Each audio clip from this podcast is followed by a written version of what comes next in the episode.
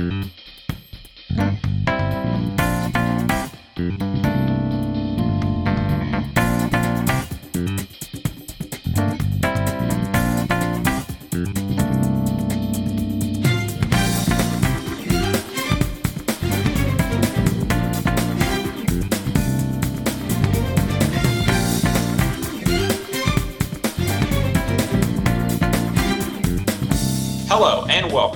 episode 134 of Some Like It Scott. I'm your host, Scott Harvey, and I'm joined, as always, by my co host, Scott Shelton. And today on the podcast, we've donned our customary tuxedos and we're ready to have an award show uh, because today is the annual Some Like It Scott Awards, the third annual, as a matter of fact, uh, where we will be doing our attempt uh, at bettering the Oscars uh, by picking our choices for the best performances, technical aspects and moments uh, from the year 2020 in film. It will be sort of our uh, farewell to the year 2020 in film as we'll be moving on uh, properly next week to 2021 with our most anticipated movies. Um, but first, Scott, we do have an awards uh, ceremony here of sorts to uh, to have. How are you feeling about that? How are you feeling in general? Yeah, I'm just hoping my stand up uh, at the start doesn't crash and burn Yeah, uh, like it has in past you're years. type five. Yeah. yeah, type five exactly. Uh, no, I'm doing well. It's uh, the end of March, and so I actually I guess didn't realize I've completely because because I've been working pretty hard the last couple of weeks for a big meeting coming up at work. I have just forgotten that as of recording, when this podcast is released, it'll be my birthday. So there you go. Happy birthday to me. And, wow. uh, happy- yeah. No, that's true. That is coming up, isn't it? Yeah, I completely forgot about it until just. I mean, I didn't forget that it was my birthday, but I, I didn't make the connection necessarily until until just now. But uh, yeah, well, look, it will I'm- have already happened when you hear this, but no, no, it'll come out on Thursday, so that's that'll be when my birthday is. So oh, I guess yeah. Okay. If you're listening to it on the day it comes out, then uh, it'll be my birthday. I can't keep up with the release schedule anymore, but yeah. Yeah, neither can I. So, as is evidenced by our erratic release schedule. it is what it is.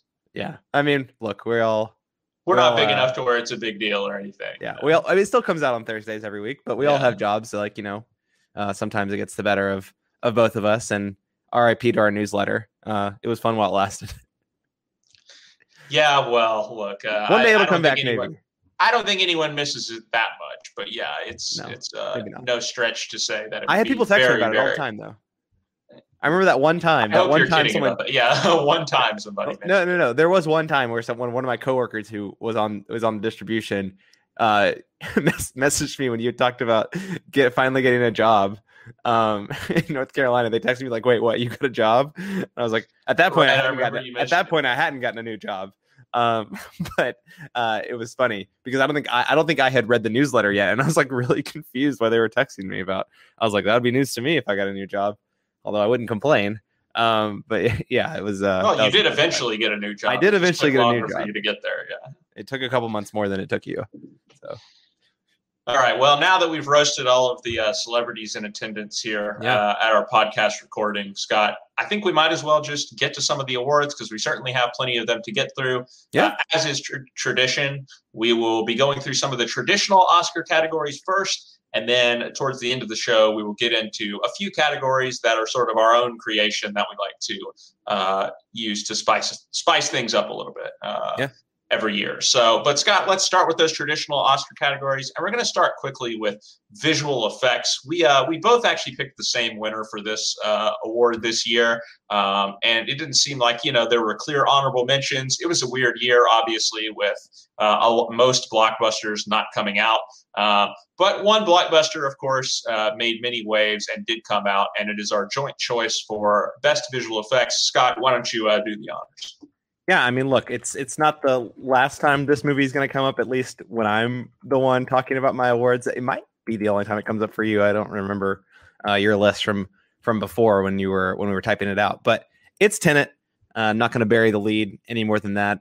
I, I do believe that it was nominated uh, in the Academy Awards in this category. Although there are a couple of categories where I find it outrageous it didn't get nominated. Um, but yeah, this one, visual effects. I mean, you're talking about you know Christopher Nolan, who's always known for being sort of a master of mixing practical and visual effects, and I think Tenet is is no different than that. And I think what sets it apart for me, you know, this year, and I'd say even in other years too, where this list might be more robust, um, is the fact uh, is its sort of like creativity with how it showed you um, its visuals, right? Uh, of course, cinematography will always be a part of that, but the effects that it does to capture sort of the inversion and you know the the forward and and the and the inverted uh, was something that you know I personally had never seen before. I don't know if it's been done before. I'm not going to sit here and say it's the first movie to ever play with time in that way, but the manner in which and the grand scale at which it did those things felt really special, really unique, and for me felt like a no brainer that uh, this was going to be the award taking it home. Um, yeah, I mean we didn't have a bunch of comic comic book movies this year. Uh, granted, they very rarely win the best visual effects awards at the Academy Awards. I think it's the last time a comic book movie won for visual effects was like in the two was like Spider-Man 2 or something like that. Uh, I might be wrong about that, but it's been a long time since a superhero movie won for visual effects is the point. Um, so hey, we'll see if Tenet takes it home at the Oscars too. But that was our uh, unanimous pick. It won't be the only unanimous pick of the day, I don't think. But um, it's it's always nice when we agree on something, right? yeah, it is. And look, Scott, you know, I obviously was not as gung ho about Tenet uh, as you were. I enjoyed the film quite a bit, uh, and but the thing that I enjoyed the the most. Uh, about it was, you know, the action sequences, the visuals, yeah. visual effects was sort of the best place I think for me to show my appreciation for Tenet because that was the aspect that I probably um, appreciated the most. Um, I did. I mean, I said at the time, and I stand by. It is some of the most impressive action that I've seen before.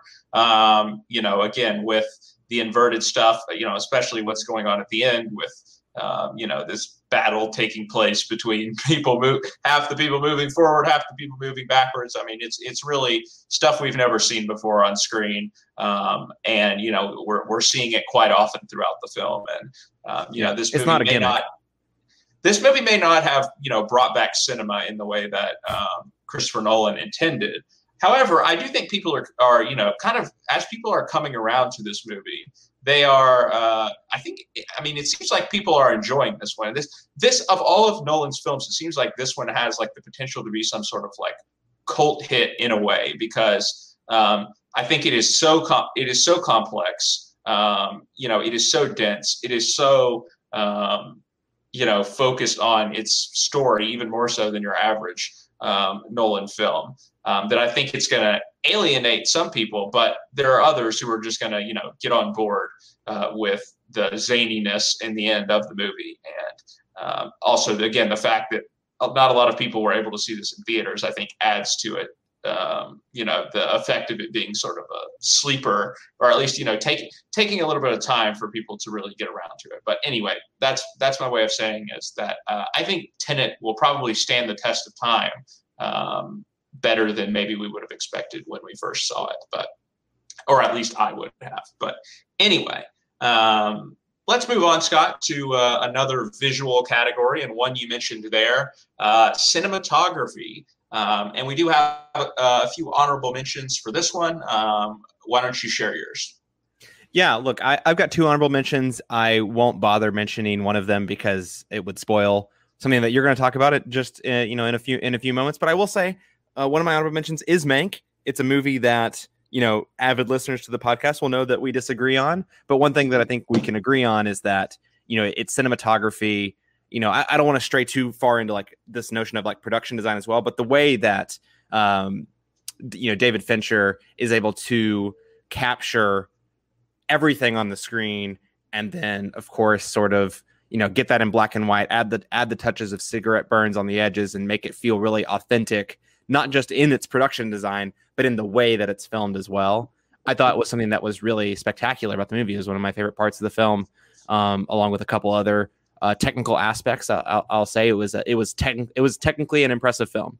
Um, that is one thing that we certainly agreed on when we when we reviewed the movie. And cinematography uh, is certainly one of the departments in which it, it, was that way for me. And yeah, overall, beautiful film.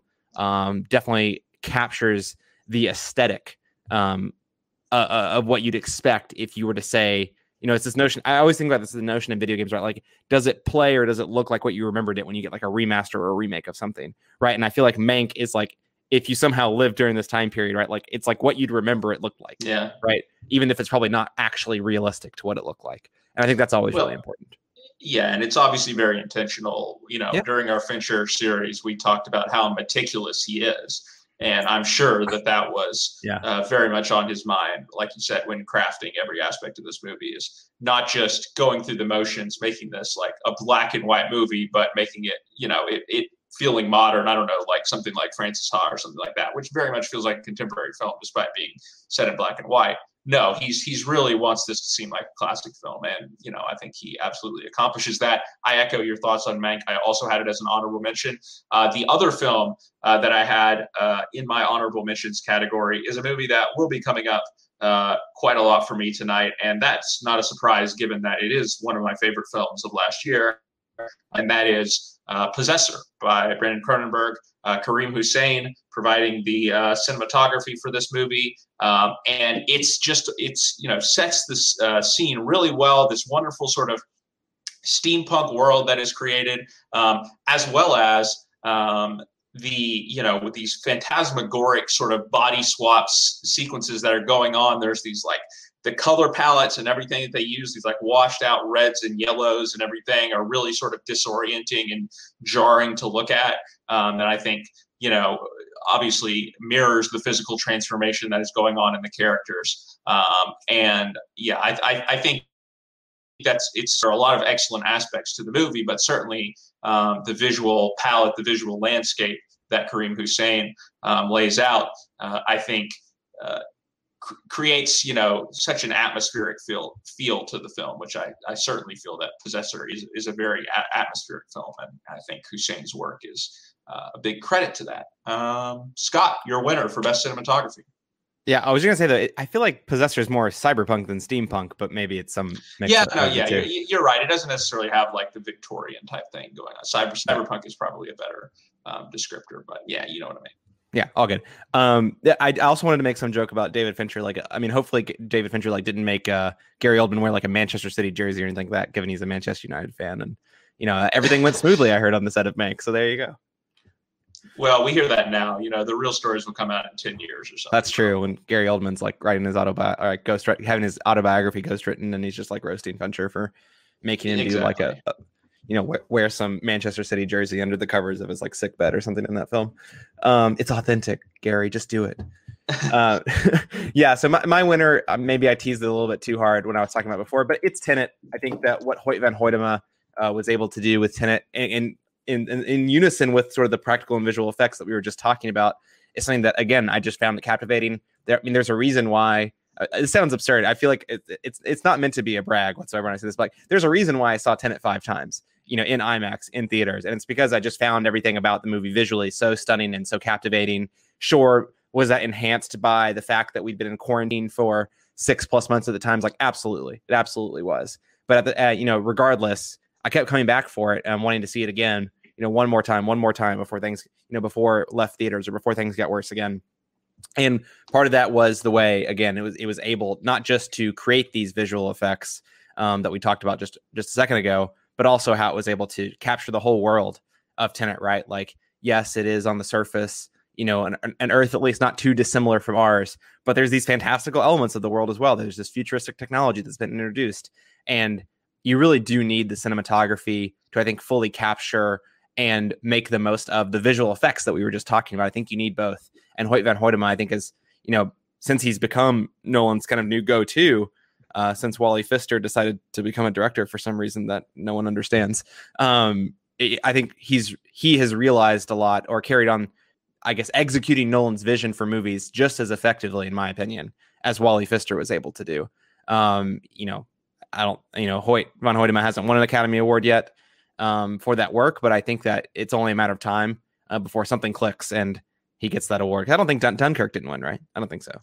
Um, I'm not sure if that's one that it won. It did win several of the technical Oscars, I think. But I, well, now, now sure, that I've said it, I'm going to look it up. So, regardless, I agree with your point that I think that I was going to make the same point that Van Hoytema has, um, you know, f- slipped in very nicely for Wally Pfister. Um, you know, and and I, and I think captured a lot of what Pfister was able to do that made um, you know so many of the films that he worked on with Nolan so special. But yeah, yeah uh, no no wins no wins for Hoy- Van Hoytema. So okay, um, yeah, and you know obviously he's not nominated this year, so um, outrageous. Some will consider that a snub for sure. Um, I don't necessarily uh, disagree with those people. I think he probably deserved to be in the five. Um, but my winner for this category is uh, Nomadland, and Joshua James Richards probably the favorite for the Oscar as well. Um, he is, of course, the the partner, the real life partner of Chloe Zhao, the director of the film. Um, and yeah, this is just a gorgeous film. You know, I had the pleasure of seeing it on the the big screen, uh, and I think you know, this is a movie about the open road um, and you know the American landscape, and I think it would be impossible to tell the sort of uh, sparse story um, that is you know very sort of heavily driven by its visuals at some times, right? You know, you have these long shots of Frances McDormand walking around uh, these nomad camps. You have you know long sequences of her driving. Um, and uh, yeah, you know, I think I think it would be hard to capture sort of the nomadic feel of the film um, if not for um, you know the the big widescreen shots, the big you know epic shots of sort of the beauty of American landscape at, at, certain times. Because as much as I think there are hardships um, that are depicted in the film, I think this is also a film about appreciating the you know natural beauty that is found um, particularly in this part of the United States, but all over the United States. Um, Absolutely. And yeah, Joshua James Richards does a phenomenal job. I certainly won't be sorry to see him win the Oscar because I think you know that will be the right choice in the end. Yeah, I, I absolutely agree. Um, I think of of the five that are nominated in the category, I think he'd be my pick. Uh, absolutely, he was my other honorable mention for this category that I uh, skimmed over, and I'm totally on board with you. It, it reminded me a lot of not not a not a narrative feature, but a documentary feature that the two of us saw at Sundance called Cusp.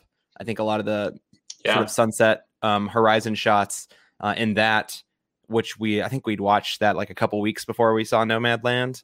Um, it, it, did evoke a lot of thoughts about that, and and both of those films. I mean, those are two of the best films that I've seen.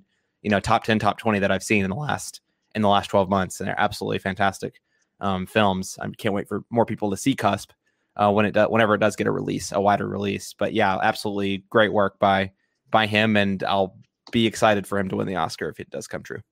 And I can't wait for more people to see Nomadland. Not that you know people aren't watching it, but I think you know the Best Picture bump is very much a real thing. Um, and if it gets that, especially win, if it's on Hulu. At, right? Yeah, exactly. If it gets that win, just like Parasite last year, right? Parasite won; it was on Hulu. Um, yeah. I think if it gets that win as we are expecting it to, then uh, even more people are going to start watching this movie. And I think that's a very, very good thing because there's yeah. a lot that people can take away from this movie. Especially because, like, look, as long as you're on, you're, you know, you're out here strong arming your movie clubs to to watch Nomadland, then you know more more people are going to see it. So there you go.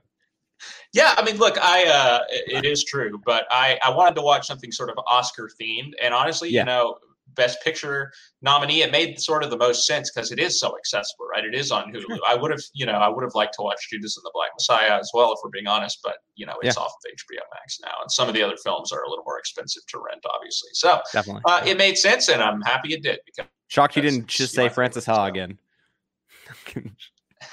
yeah, I mean, look, I, I, would I would gladly watch that movie every couple weeks, but I, I think I'd probably yeah. lose my what sparse audience I have left from the movie club if I did that. So fair enough. Um, all right, Scott. Original score. Uh, who moved you in the world of composers this year? Let's start with your honorable mentions. Yeah, absolutely. So I will again, in, in the effort to not spoil your winner, skip one of my honorable mentions. But I will say that I have a couple for here that that were not duplicated on on your list. Um, this is actually one of the categories I feel like where we had the least in common in terms of honorable mentions and winners. Like I think we almost exclusively had different ones, except for the one that I'm about to skip. But yeah, my first one is Minari. I think it's a movie that you know I talked a lot about um, on the podcast. Uh, how I felt like this movie was very reminiscent of The Farewell in terms of the experience for me. That I watched the movie I, you know, I it was clear to me that it is like a very well made, emotionally raw story. You know, dare I say authentic? If uh, you know, Sam, if if uh, if if Levinson and you know John David Washington and and Zendaya, Zendaya will allow me to say the word authentic to describe to describe how a movie feels. Um, I think that it the, it feels like a very authentic story and it feels that way right? And i especially and I, one where you're not the same race as the main exactly yeah. right? precisely not, not just the same race but i have n- no semblance of the same experience yeah. uh, as the story that's being told. But that aside I, I think that overall this is a movie that i could appreciate for what it was but like on a personal on like a deeply personal level like it just didn't touch me um, the way that it, I think that it has touched a lot of people. And I felt the same way about The Farewell when I watched it back in 2019. I was like, this is a really great film. I don't connect with it um, on the level that I felt like a lot of people were, were saying they connected with it. Um, and so for that, I think that it, it, really dropped down my pecking order in a lot of departments. But one apart- department that it didn't fall down the pecking order for was its score. Um, I absolutely love this, this score, and I'm actually just forgetting right now uh, the Emile composer, Mo- but you'll Mosseri. Yes, Emile Mosseri. Right. He's nominated Emile. for the Academy Award. Yeah, that's what I thought. I knew he got nominated, but yeah, it's it's a mm-hmm. gorgeous score. It's it's very um g- like gentle. It's tender, which really feels like a, a nice compliment to the whole movie. Because even though I think there are some some harsh edges to this film about realities of life, etc. Um, I think it reminds you that there's like a love within this family and a love within this story that's like very gentle, um, very true. And again, it, it really provides, I think, that extra emotional edge that the film um, that the film provides in a lot of places. And so I really love the score there. And then probably what is who is the favorite for the Oscar? Uh, a Reznor and Ross joint, not the one for Mank, but the one for Soul. Uh, yeah, so you know, animated from Pixar on Disney Plus, jazz scores. I think you know, close listeners to the podcast will know that I, you know, I'm I have a weakness for jazz related scores and things like that because I just really enjoy that type of music, and I think it fits really. Oftentimes, it fits really well in movies, and I think Soul is is a perfect example of that.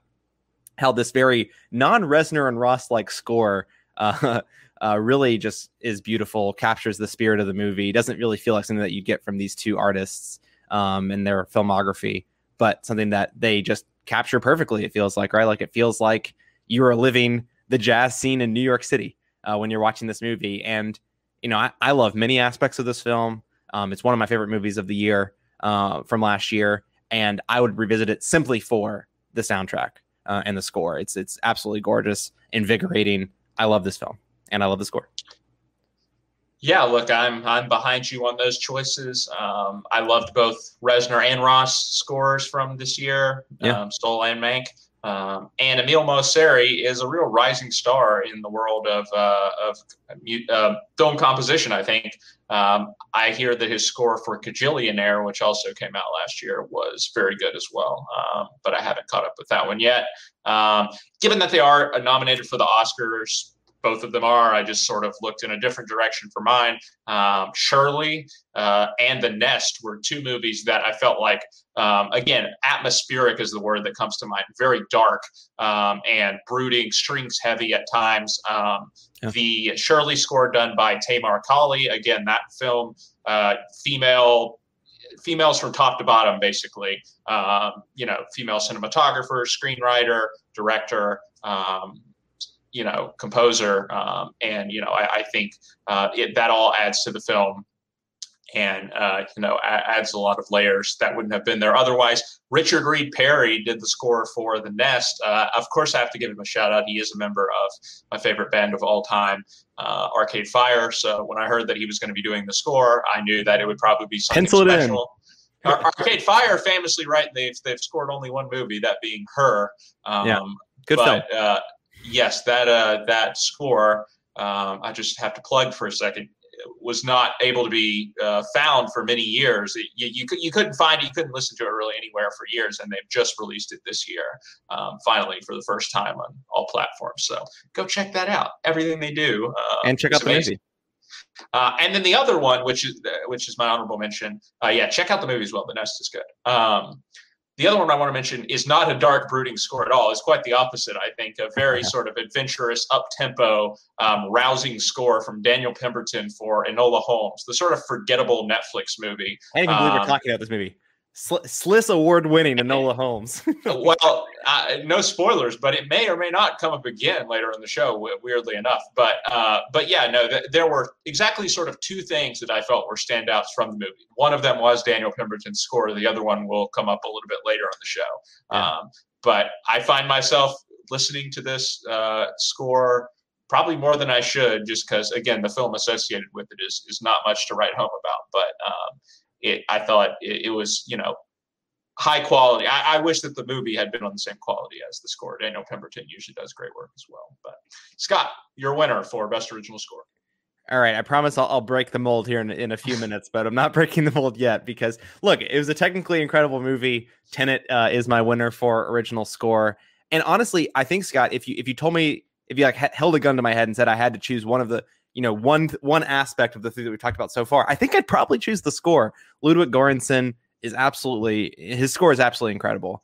Um, as an aside, un- unrelated to this so far, but I, I remember when um yeah, er, earlier on, it, like right, like a couple weeks or a month or months in leading up to the movie coming out, um, its original release date. So I think this was like June or or May or whatever. I remember, I remember there was like some interview that Chris Nolan gave where he talked about like the final piece of the puzzle has been put into place, and he's talking about having Travis, Travis Scott, Scott sing the song, which is so funny to me, um, because I find that hilarious. I mean, I guess I haven't really ever listened to that song start to finish. That's like saying that's like saying, and I'm just saying this because I just watched this movie, but that's like saying that LL Cool J's rap over the closing credits of uh, Deep Blue Sea was really the the piece that finally brought that film together in the end. Just a very random yeah. take. it's just so funny um, to hear Chris Nolan say something like that when. I mean, look, he is the kind of director who I think would slave over his movies in meticulous detail and care about something like that. Um, Chris, that wasn't what brought your movie to the Travis Scott song wasn't what brought your what wasn't what it wasn't the final piece of your movie's puzzle. Um, but neither here nor there. I think the score from Ludwig Göransson from the opening scene. I mean, from the opening scene, the opening piece uh, of music uh, for this film, it just really sets the tone for the entire movie. You know, when that bass drops um, and the bass sort of kicks in and starts thumping in the opening Kiev Opera House siege I just think that I mean for me I'm I as soon as that happens every single time I watch that movie I'm like totally in on board completely with what the movie is doing and honestly from start to finish you know whether it's um the the, sort of the the truck sequence in Tallinn or later on in the movie I just think that there's these big notes and motifs that Göransson is able to to to establish and repeat throughout that and use in different ways that just work perfectly I think the the way that that the music is sort of mixed when things are inverted uh, to show you different perspectives, I think is brilliant. It's it's a way that that you can help that helps orient you in, in what direction time is traveling. A lot of the time, especially in that big climactic scene in the city that you were talking about, where people are going forwards and backwards simultaneously. And I think that these sort of alternative ways to give clues and help orient your viewers in a story that can be pretty confusing. And I would agree that the story is pretty confusing in this one.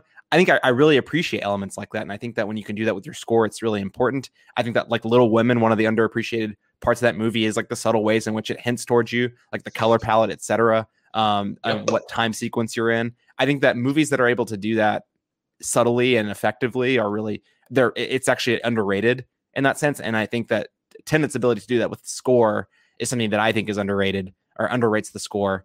And again, did not get an Oscar nomination for this ridiculous in my opinion um, that he doesn't get nominated for this. But overall, I've probably waxed lyrical enough about Tenet for now. It'll probably come up again later, but for now, I will say that uh, yeah, Tenet, amazing, um, a technically amazing movie.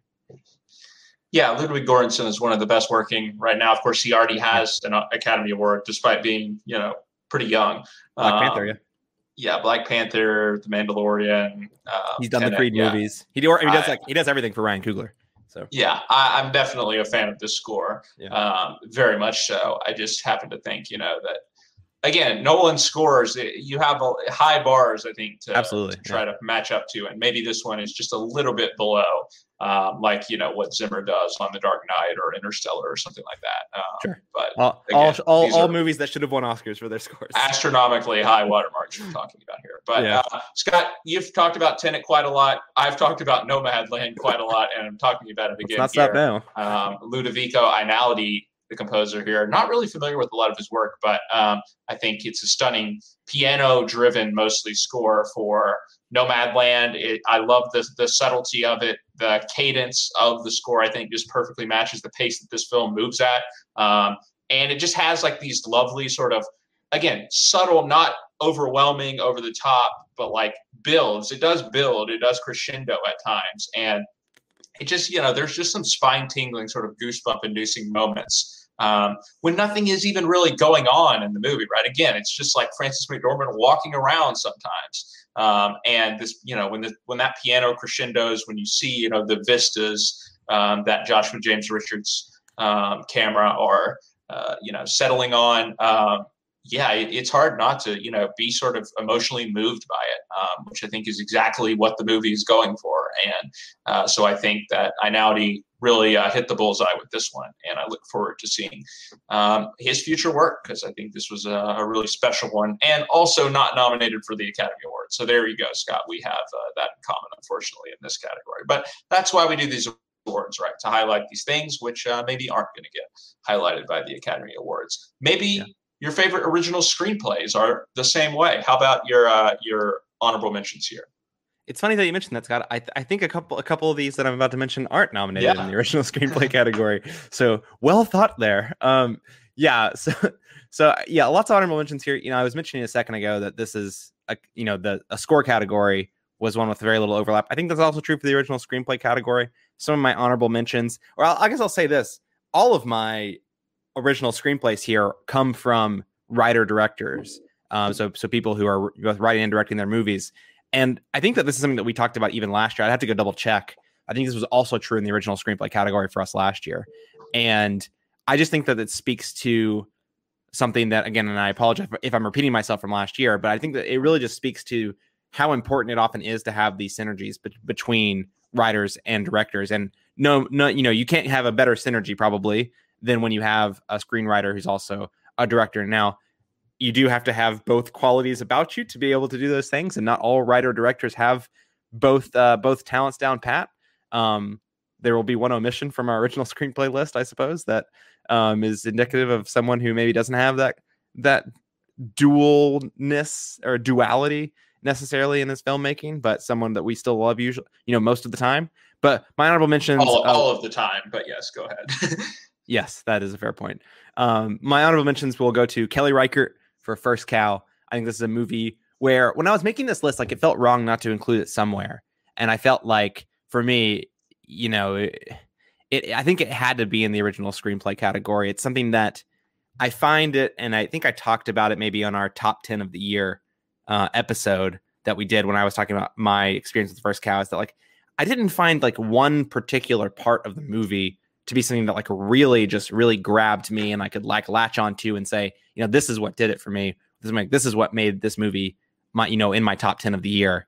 And I think that as I've sort of sat with it more and it's gestated and my thoughts have gestated on it, I think that it comes down to just this this sense of world that Kelly Reichardt is able to, you know, very I almost I don't want to overuse this throughout the podcast. So maybe I'll say this is the last time I can use this word, but like gently creates. Like this is a, just a very tender movie in a lot of ways. It's slow moving but not boring. And I think a lot of that is is is imbued in the screenplay, right? Like the nature of the relationship between the two main characters, the nature of the world, right, that these characters are living in, and then the nature of how these two characters interact with that world, right? It's it's I don't want to say it's symbiotic, but it's a relationship, um, you know, separate and apart, you know, separate and together that has to really be carefully crafted. And, and I found that um, the best way I could attribute that was just how Kelly Reichardt was able to, you know, put that onto a page and then realize it onto a screen. Right. So I, I just found that it was it was a screenplay that really worked for me, not in its, you know, robust, you know, witty, um, incisive dialogue, but sort of in in the in the silence, right? In in the way that it, she crafts the world around it. Um, not unlike how 1917 was able to do something similar last year with a lot of its, you know, less of its um, dialogue and more of its description uh, probably in the in the way that it's written into its screenplay. But yeah, so so first cow was one of them. The second one was Eliza Hittman for Never Rarely, Sometimes Always. I think there's something that there's something very minimalist. I think about um, the design of the film overall. Um, and I think one one place that feels a little bit less minimalist is in the screenplay department, where uh, you know a lot of the big moments of this movie come in very flat, almost um, dialogue sequences with two people exchanging words. Um, you know, one scene in particular that will almost certainly come up, you know, towards the end of the podcast here today. Um, so I won't necessarily dive too deep into it now, but there's just something about um, the story of this, right? Like the story that Eliza Hittman crafts and writes um, onto the page and then onto the screen. Just again, works really well. Um, it's it's moving in a way and and does that special something where you know it sort of advertises itself as one type of movie or makes at least its audience think it's going to be about one type of thing. And um, it's really about something else entirely.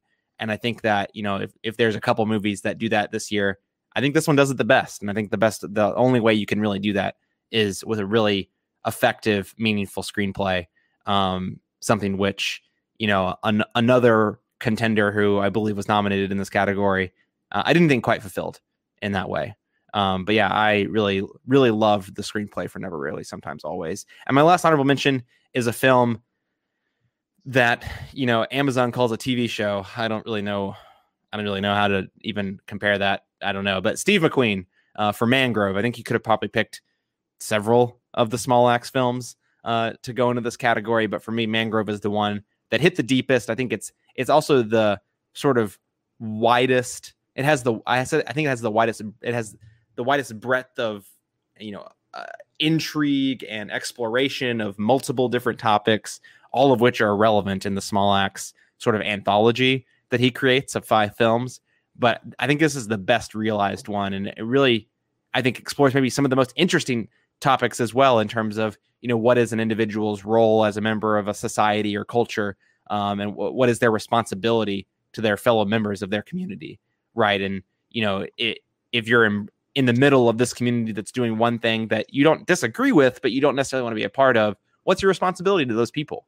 Uh, and i think that's one of the most fascinating parts of mangrove and steve mcqueen is incredible i think in, in what he's able to accomplish with the whole anthology but most most so with Mangrove, and that again comes in in in the screenplay department best for me. Yeah, all good choices. A couple that I want to highlight, uh, Scott. Uh, the Assistant is a movie that I just uh, think more and more about. It seems like uh, as weeks go on, um, Kitty Green, another writer director, um, you know, writing this film about um, a female assistant um, in Hollywood and the sexism uh, that she has to endure um, on just a single day. The movie said on a single day of work. Um, and yeah, I don't know. I, I, saw a tweet about this recently that, uh, hey, the Academy was nominating Promising Young Woman, uh, which I believe is film you were alluding to a few ago. Um, for Best Picture to distract us from the fact that the assistant uh, existed, um, and I think that's might be spot on, honestly, because um, of course, I think what the uh, you know what the the academy or what the tweeter was uh, referring to is the fact that you know this exposes a lot about Hollywood itself and um, you know what happens in Hollywood. Uh, that that these th- that these sort of things are happening right under the Academy members' nose in a way in Hollywood. Um, but also, I think this movie is just so much better and more perceptive about um, the types of issues, the types of Me Too issues um, that I think both films are trying to target but gets lost in the trappings that are in promising young woman, but not in uh, the assistant, which is just you know again very stripped down. We're just going to show this day as it is, and I think the the effect is so much more powerful than in um, something like Promising Young Woman. Yeah, the um, sensibilities so of those two movies there. are like polar opposite. Polar opposite, yeah. Yeah. Um, the other one I want to shout out is Shithouse, the Cooper Raiff film. Um, again, another writer director. Um, this was Bless the you. audience winner at uh, at uh, South by Southwest last year. Um, you know, this great sort of Linklaterian uh, film about uh, these college students who meet and share one night that turns into you know a few more days. Um, you know, turns, turns into a few years at the end. Yeah, that is true. It does turn into a few years, and you know, we, we were we were less than thrilled with that ending to the movie, yeah. maybe, but that's only you know four or five minutes of what otherwise I think is a really sort of sharp and again perceptive is the word I'll use script that uh, perfectly captures um, what it's like to be at this time of your life. Um, that that um, you know Cooper Raiff and Dylan Gelula's characters both find themselves uh, in, and definitely a very mature script in most regards um, for someone of Cooper Raiff's age. So very impressed yeah. with uh, what he did here. Uh, Scott, what's your winner for best original screenplay? Yeah, I mean, look, another.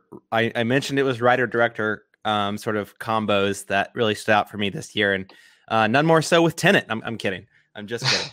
Um, just kidding, guys. No, uh, the, my first mention of this film tonight so far, although I doubt it will be the last, it is Sound of Metal. Darius Marder uh, wrote this film uh, along with his, uh, I think, I believe, brother Abraham Marder.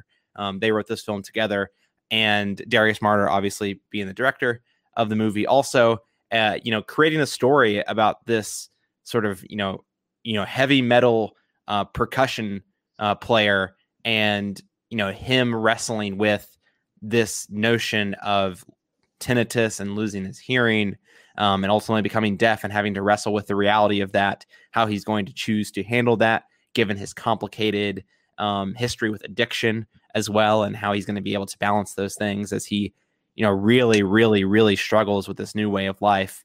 And then, you know, the the lengths to which the film goes to show um, and play out those scenarios on screen, um, really special. And I think that the screenplay and, and exploration of mental health um, through a different medium or through a different lens. You know, it's not the first movie to ever, you know, have mental health be a critical linchpin of its film, right? Obviously, but it feels like it's one of the first movies to deal with mental health um, in this way, in the manner in which it does, and at the scale of which it does.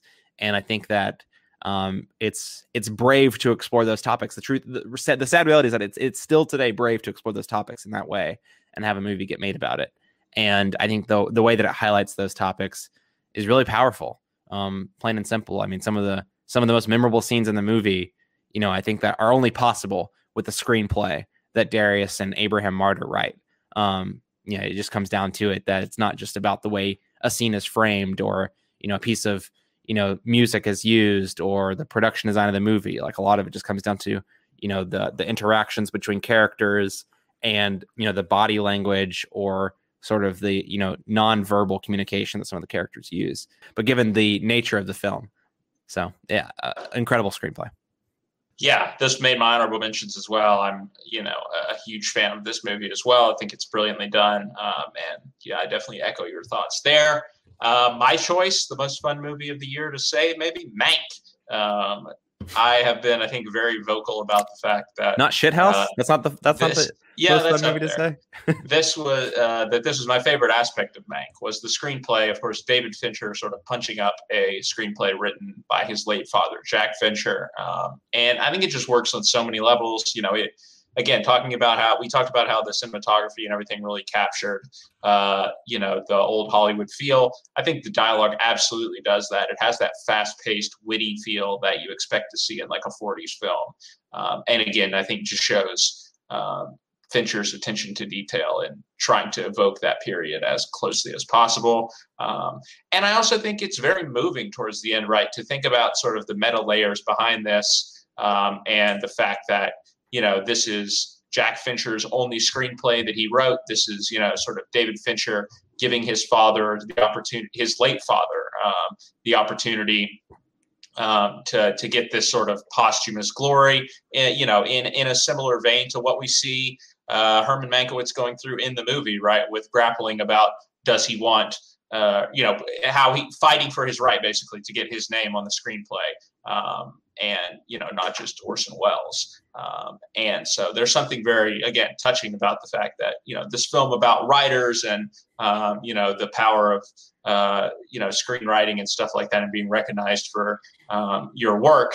Uh, you know this is David Fincher letting his father get that recognition for his writing that he probably never got when he was alive. So um, I, I think that's uh, really lovely job by uh, by David and especially by Jack Fincher. Um, so this was uh, kind of a no-brainer for me. I had to go Mank here.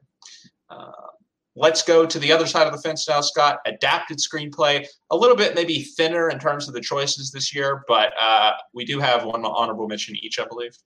We do. Yeah, mine is One Night in Miami. Kemp Powers adapting the play that he also wrote himself. Um, I don't remember when that play was written, but he wrote both the play and the adaptation here for Regina King to direct.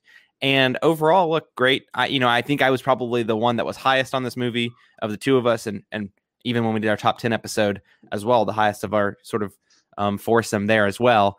And I just really found the dialogue and everything that Kemp Powers was able to sort of imbue with into the script of this movie really compelling, really engaging. It was a film that I think very easily could have become quite boring, to be honest, and it didn't. And I think a lot of that is in part um, with you know the manner in which these conversations take place the conversations themselves you know not necessarily being laser focused on one topic for you know an hour and 40 minutes or however long the movie is that, that you know he is able to mine enough topics in interesting ways and, and present different you know interesting conversations about these topics um, in a way that i found really compelling and you know not to you know dip my toe too far into the acting part of things but you know also had a group of actors who were able to deliver those lines really well as well but overall uh, really strong adapted screenplay from Kemp Powers.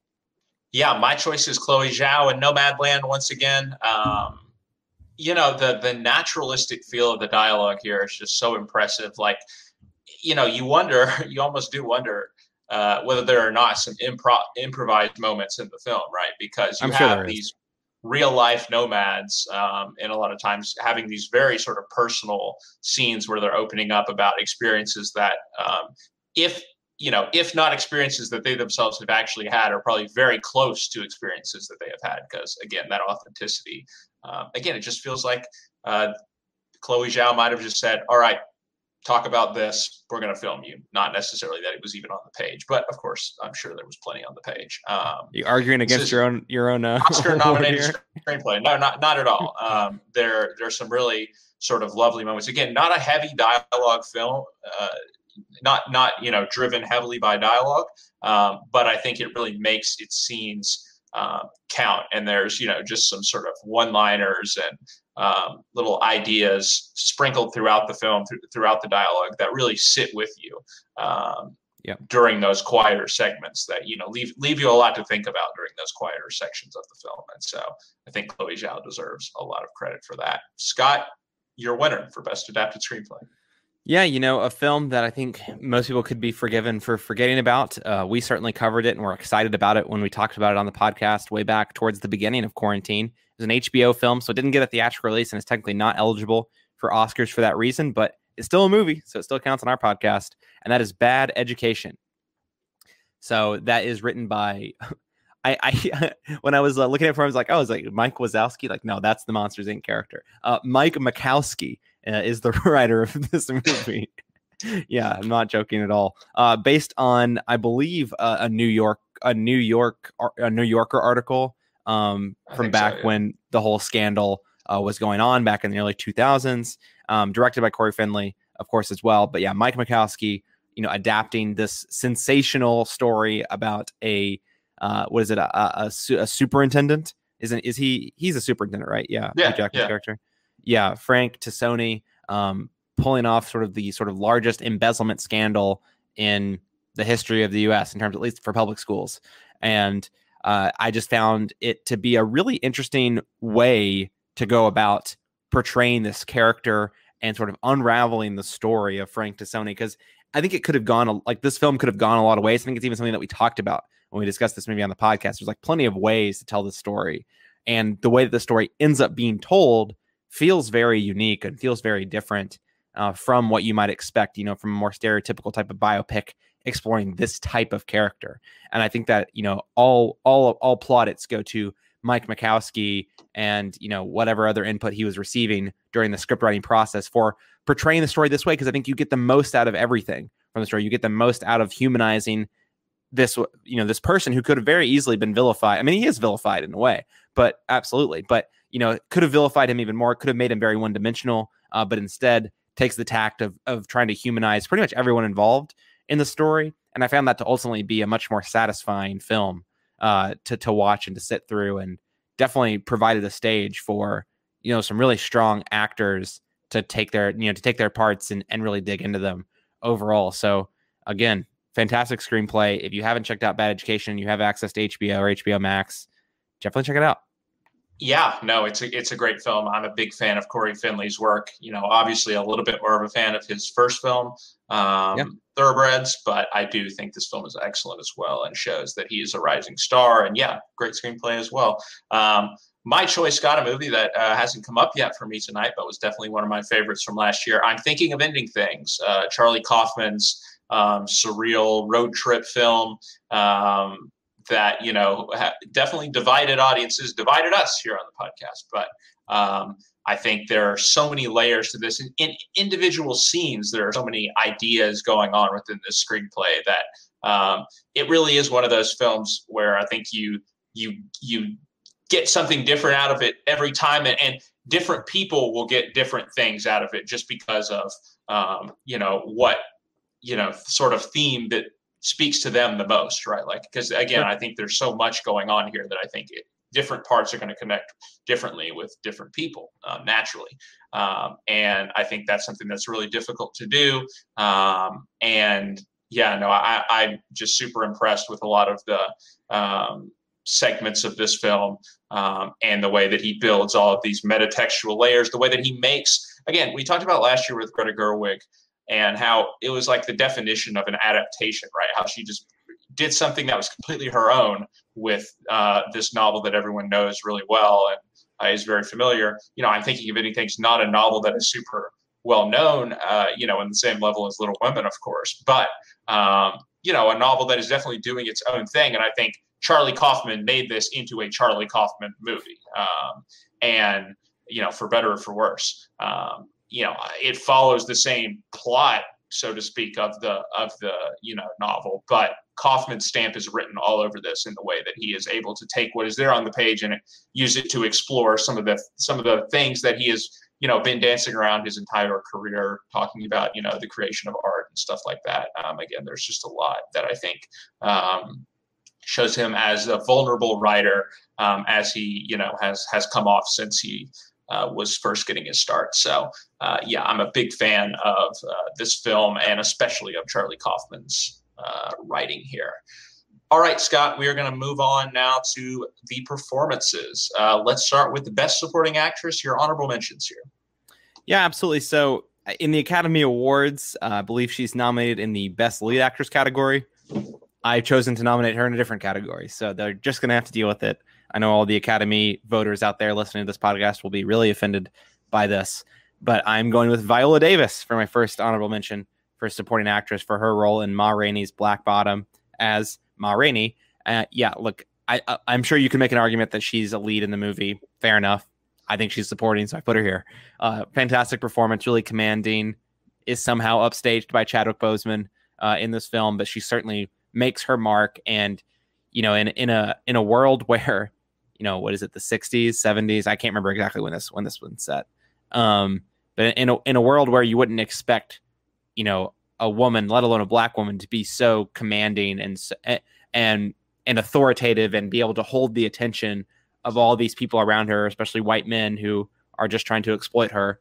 Um, Viola Davis is perfectly able to capture the persona of this character. I couldn't imagine anyone else playing this role. Period. Full stop um, and she does it. She does it beautifully.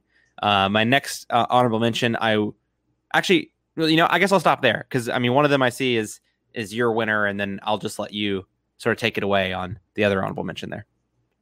Sure. Uh, I also have your winner in my honorable mentions. So of course, I won't mention that, but um, Odessa Young is someone that I uh, was really impressed by her performance in uh, Shirley. Uh, I think she absolutely goes toe to toe you know powerhouse actors in uh, Elisabeth Moss and Michael Stuhlbarg, and you know maybe comes out better than anyone in this cast. Uh, I think uh, it's you know it's really fascinating to watch her go from this sort of um, dressed up housewife um, to you know Shirley Jackson sort of br- bringing out this uh, you know darker side of her. Yeah. Um, you know, I, th- I, think that sort of descent is is impressive to watch from a young actress who hasn't done a lot. I don't remember seeing her in really much else other than Assassination Nation. But is it a descent uh, or is it a very ascent? different film?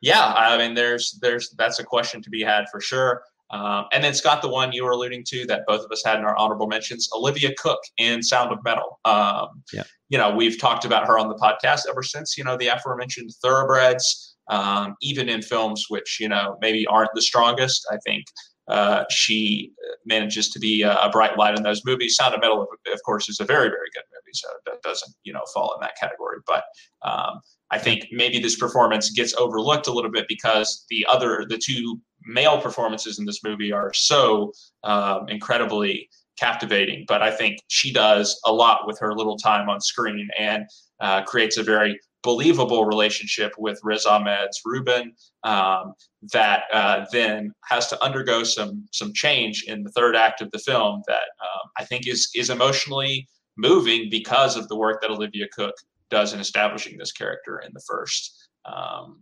segment of this film. So I uh, I definitely am a big fan of her in general and of her work in Sound of Metal. Um, Scott, your winner here. Yeah, well, look, I was really close to putting Olivia Cooke as my winner, but I just felt like I was going to be giving Sound of Metal too many awards, so Fair I had enough. to spread it around a little more. I wonder if Academy voters think the same thing. Um, probably not good if they do. But overall, my winner here is Talia Ryder, who is the supporting actress in uh, Never Rarely, Sometimes Always. She plays the friend of Sidney Flanagan's character, uh, accompanying her to New York City to sort of um, terminate the pregnancy that she that she has.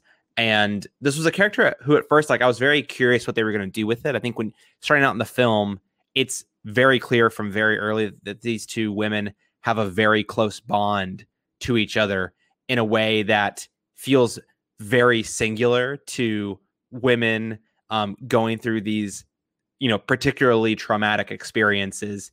Um, maybe even the right word for them would be like almost micro traumatic experiences in terms of you know similarities to something like a microaggression right? Like something that most people don't think about but are nonetheless still traumatic experiences you know for women to experience and particularly formative for women of the age of these characters you know in you know middle to late high school time period uh, that you're witnessing you know, in this film.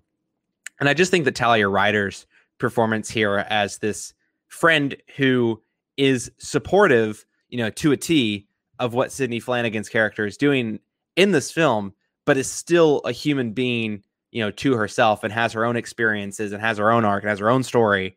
I just think is really well realized by her performance.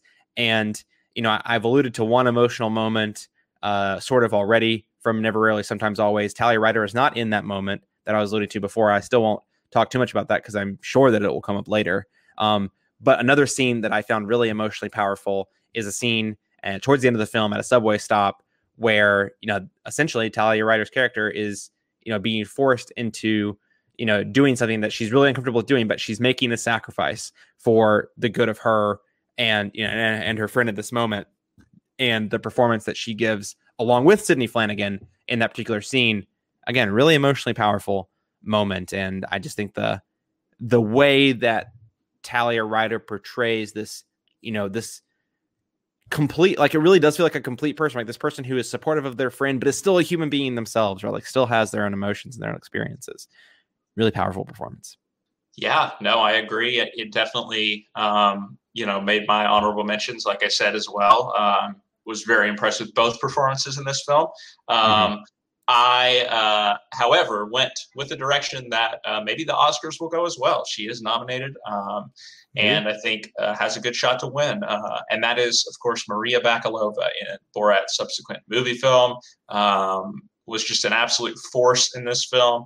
Uh, I don't think people, I don't think anyone expected right to go into to Borat 2 and come out of it thinking that this, you know, young female actress was maybe the standout element of the movie. Um, but uh, you know they really make it sort of her story in a way uh, and of course borat is still very much a factor but um, i think she really is a game changer in, in taking this movie to a level that uh, i think is is a good deal higher than uh, i've said that before and I, stand by it. I think this movie is is a good deal better and i think her inclusion is almost exclusively why um, because it just it, you know it forces the the themes going on to go in a different direction. Uh, you know, to be actually pretty focused here, unlike in the first movie.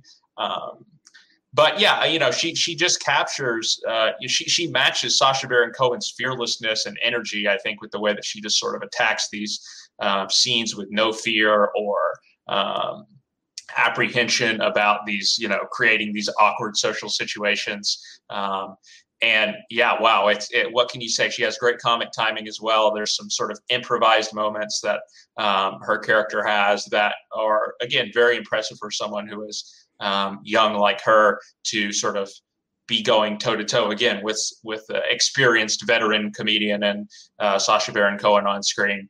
Um, you know, if there is ever a comedic performance uh, to get Oscar recognition, I think this is certainly a deserving candidate, and I'm glad that even if she doesn't win in the end, that the Academy has at least recognized that by nominating her. Yeah, look that that last line you're saying there is the reason why I think she might miss out. But hey, I I can't fa- fault you at all for choosing this. It was one of my honorable mentions. It's a great performance, and to to say the least, like not expecting an unknown actress to sort of steal the show almost from Sacha Baron Cohen. You know, maybe she does, maybe she doesn't. I think that's up for debate. They both give great performances, but she certainly holds her own. Yeah. Um, okay. Let's move on to the other side, Scott. Supporting actor. Uh, who do you have in your honorable mentions here? Yeah, I think I'll go ahead and, and throw out our overlap here. Um, and that is Malachi Kirby is my first honorable mention for his role in Mangrove. There's lots of uh, in Mangrove, maybe even more so any of the other ones. Really does feel like an ensemble piece. Uh, probably the lead in this is Shaun Parkes, who plays Frank Critchlow, who is the owner of the Mangrove, uh, the titular restaurant uh, of the film. But you know, there's plenty of supporting uh, performance as well. Letitia Wright um, and a bunch of others. But most notably for me is the role of Malachi Kirby, who plays Darcus Howe, who is this sort of I, I don't know, like he's a I guess he's like a political revolutionary in a, in a sense, right? But he's this kind of the voice of this movement in this you know neighborhood of of Great Britain, uh, of London, I believe. Um, and he is this individual who, you know, you'd think in a movie like this, who'd be pretty, um, you, you know, heroic in a way, right? Like you'd expect him to be this figure who you'd point to and be like, this is sort of like a, a almost like a model human, almost, right? Like this person's like fighting for justice, et cetera, et cetera, et cetera. Um, but I like that the this character isn't as perfect as you know you might expect him to be overall. But at his heart, he's a human. He's someone who's fighting for you know the rights for him and his people to exist uh, against a system that is inherently corrupt uh, at its foundation, and you know in terms of execution, even more so. And overall, I think the emotion that you get from this performance before even before you know the the arrests happen i found to be really striking and then i think it really takes over um and becomes eh, you know its own unique beast of a performance once you get into sort of the courtroom drama of it all and i believe he represents himself um as well at the trial um if i'm not mistaken and again sort of like the conclusion of of the thing also i think is just really powerful um, emotional moment that you get from uh, not just this character, but all the characters. But I, I, found again sort of the arc that you see him and you know other members of this cast uh, take uh, really powerful and a really strong performance overall. Anything you want to add before I move on? No, I, I agree. I think his one confirmation see, or conf, confrontation uh, scene yeah. with Shaun Parkes is uh, Critchlow is you know one of the most electric moments in the movie. Yeah, absolutely. Another reason why um, I could not give the nod to Mangrove in the original screenplay category as well in terms of honorable mentions. Just the, those scenes are really well written, really well executed. Um, yeah, other performances. I'm, I guess I'm mentioning the other the other side of the supporting coin of Shirley that you kind of started when you were talking about Odessa Young, and that's Michael Stuhlbarg. Uh, his performance. I guess I'll, I'll, back up and say Shirley was a movie that you know it was still really high on my list of films uh, in 2020 and it it is one of those movies, strange enough, I, that I think back and I'm like, why is this movie not higher than it is? And I think there's something about it. It hasn't stuck with me as much as I would have expected it to, or I think it has for you. Even then, it's still so high on my list, right? So that's not that's not a knock against its quality. But uh, one of the performances that does does stick with me, you know, when I think back about that movie, um, even maybe maybe just a, an inch more so than the other two, is this performance by Michael Stuhlbarg, who plays uh, Elisabeth Moss is Shirley, you know, the titular characters. Her husband, uh, this this very manipulative, manipulative, excuse me, uh, manipulative uh, figure who has sort of the tenured role at the school, uh, at the local college, has you know sort of the affection and admiration of his colleagues and his students. You know, he is sort of the the man like with a capital M, right? Like this alpha male who's in control of the household. Maybe not in a stereotypical way, but you know, in in a, in a real way. And tries to manipulate the work of his wife, who doesn't have the same credentials necessarily as him, but has been a successful writer um, in the past, and he's trying to stake a claim for that um, of, of his own. And I found that as repulsive as this character is, you can't also help but just be really mesmerized, I think, by the performance that Stuhlbarg gives as this very, you know, schizophrenic probably isn't the right word, but this very eclectic mix of things, uh, different emotions that he turns on at different times to be mani- the, to manipulate the way that he he does the the women around him, right? You know, first Elizabeth Moss, but then also Odessa Young's character as he tries to manipulate her as well. And I think overall, um, again, mesmerizing performance from him, really strong. And then my last honorable mention will be Leslie Odom Jr. for his role in One Night in Miami. I think for me, I talked about this when we talked about this movie on the podcast. You know, at first, this wasn't the character that really, you know, really stuck out for me. But by the end of the film, uh, the journey that this, you know, Sam Cooke character, I say character like he wasn't a real life person, this journey that Sam Cooke goes on, um, that Leslie Odom Jr. takes him on in this performance, again, really affecting overall. And I've I feel like I've been rambling long enough already about my honorable mentions, but overall, I just think you know really incredible performance um, from Leslie Odom Jr. here, and uh, he did get nominated, right? So he has a chance, although I doubt that he will be winning. Yeah, uh, I echo your thoughts. Like I said on Malachi Kirby, um, the other people I want to give a shout out to are Alan Kim, uh, who you know the young actor who plays the young boy in Minari. Um, I think just an amazing um, level of emotional maturity shown um, for an actor of his age. If you've seen, you know, some of the clips of Alan Kim himself going around, I think it, it seems to be um, present in him as a young boy as well, the same sort of level of maturity um, that he shows in this movie. And I think um, it just adds so much since we are, in a lot of ways, seeing um, this uh, story through the eyes of, you know, the boy who was the young boy who was probably you know Lee Isaac Chung in real life. So um, I think it takes a special actor um, to capture that, and um, you know I, I, think this is this is obviously not just your typical child performance. I think this, he's doing something you know on par with with anyone else in the movie easily. Uh, and then David Strathairn in uh, Nomadland, a performance that has gone largely unsung in uh, award season. Um, you know, maybe because I think this is Frances McDormand's movie in a lot of ways. Um, but I think, uh, you know, of the supporting players, he's the one recognizable face. And yeah, he just adds a sort of very humble presence to the screen um, when he is, you know, interacting with uh, Frances McDormand's Fern and just the, the relationship that they form, um, I think is, is uh, you know, really moving. And, uh, you know, I like the direction that it, it goes in. Um, and you know that he he he he, he grounds his performance very much. I think. Um, you know, and he's on par with the actual real life people, you know, that um, are playing a lot of the nomads that we see in the movie. I think, you know, if you didn't know it was David Strathairn, you could easily think that um, he was one of those people as well, um, because of the quote unquote authenticity that he brings um, to uh, to his performance here as Dave.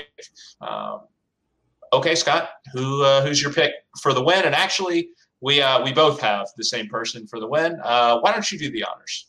Oh, that's kind of you. I, I did it last time, but uh, I will take it because I love this. I love this film. Um, if there is such a thing, I guess I'm I'm the one who likes this film the most of the two of us, probably, uh, at least relatively speaking, in terms of our rank orders. Ultimately, at the end of the year, but it's Paul Raci. He's uh, Rocky. I don't know. I'm just gonna forever just gonna say both versions of the pronunciation just because okay. I've now heard enough people say one version where I'm like, I don't actually know what it is, but maybe someone will finally actually tell me how to pronounce it correctly. But yeah, Paul Raci in The Sound of Metal. I guess it's just Sound of Metal. There's no D. I'll correct myself there. Um, in Sound of Metal, he plays sort of the leader. I don't want to say proprietor because that's probably not the right way to think about this particular community that he's the leader of, but this leader of a community of of deaf individuals who have embraced the reality of their lives, who live um, and cohabitate together in this symbiotic way to support each other um, and kind of live this very like radical, almost off the grid type of lifestyle for the most part. Um, really try to get in touch with the community of deaf individuals around them and is ultimately sort of like the uh, in some like really weird warped way right like if you had to point to an antagonist of the movie right? Like it is Paul Raci right? Like he's this person who's pushing and pushing and pushing um, Riz Ahmed's Ruben to just sort of like give up his past life and just embrace the, the cards that have been dealt to him rather than try to fight back for you know the life that he once had right? And that's something that you know is a real struggle like i was alluding to earlier when i was talking about the screenplay of this film. But you know there's a particular scene in this film um, which perfectly captures how amazing paul raci's performance is. But again i said i was going to stop using this word but i'm not going to i'm not going to stop using it. It's going to be the third time i use it. Uh, i just find this performance like really even though i said it's like the antagonist of the movie right? I just find this performance to be like really tender really gentle in a way that's just so loving um, towards the community that he's building and every individual, including Ruben, um, that comes through it. But in a way, just also solely committed to the ideas and the lifestyle that he is living, right? And you know, if, if you're going to be a part of this community, you know, you you have to support the other members of this community by the way that you live, you know, not just through you know your words. Yeah, it has to be through your actions. And he views ultimately Ruben as a destructive force for that community and you know the the arc over which sort of this relationship with Ruben travels um, is sort of the lightning rod for this entire performance, and it's beautiful. It's a beautiful performance. I'm so thrilled and surprised that I got nominated for an Oscar, and I don't again I don't think he has a chance of winning it, but it's an incredible performance, and I'm very happy it was nominated. Yeah, no, you say he's the antagonist, but I think you know the the reason you're hesitant to say that is because there's so many layers to this character, right? And yeah. In a different movie, I think this could have easily been like the motivational, you know, coach character or whatever who was like yeah. seems rough around the edges at first, but then you realize, oh, he was doing it all because he cared, you know, in the end, whatever. No, that's not the direction um, he goes in. It's a much more believable direction uh, as you said, there's a real sort of push and pull going on between him and Ruben. Um, and look, I think it, you know, I don't know if Paul Raci will go on to have any sort of acting career uh, beyond this, just because I think this performance is just like a perfect storm, right? Because he is a musician, he has dealt a lot with uh, hearing impaired people in real life. Um, that you know, though not hearing impaired himself, um, yeah you know, I, I, just think it feels like in, in a lot of ways his whole life was preparing him for this role. Um, and, you know, to his credit, he absolutely took advantage of that um, when that role came around. And I'm glad that the Academy recognized that. Yeah. I mean, incredible to watch this movie and then two months later watch something like Coda at, at Sundance. It's crazy that these yeah. two movies came out in proximity to each other. Yeah, I agree. And I'm a fan. Um, all right. Best actress, Scott. Uh, who do you have in your uh, honorable mentions here? Yeah, look, I think uh, I, I, I think this is one of the categories that I know you'll disagree with me uh, pretty aggressively, but I think this is actually one of the categories that, for the most part, like the Oscar nominations got right. You know, love or hate these movies to whatever extent you might. Um, I think the performances are all really strong, and so um, you know, Carey Mulligan is in my list of honorable mentions. I think that look, we could have a very long podcast about Promising Young Woman, but the performance from Carey Mulligan is really strong um, o- overall, right? Like agree or disagree with the vision and the message overall uh, what she's able to do of this char- with this character of cassie i think is really powerful i do think that the story is flawed i think there's some really interesting conversations that it that the story forces you to have that it doesn't intend for you to have like it intends you to be talking about something different when in reality i think you end up talking about something else um, something different that sort of is like in op- in uh, almost in opposition to parts of what the movie is saying but uh, the performance is super committed super flashy and Carey Mulligan has the skill to pull that type of performance off, and she does. She does for me. She's really compelling as Cassie. Again, even if flawed overall.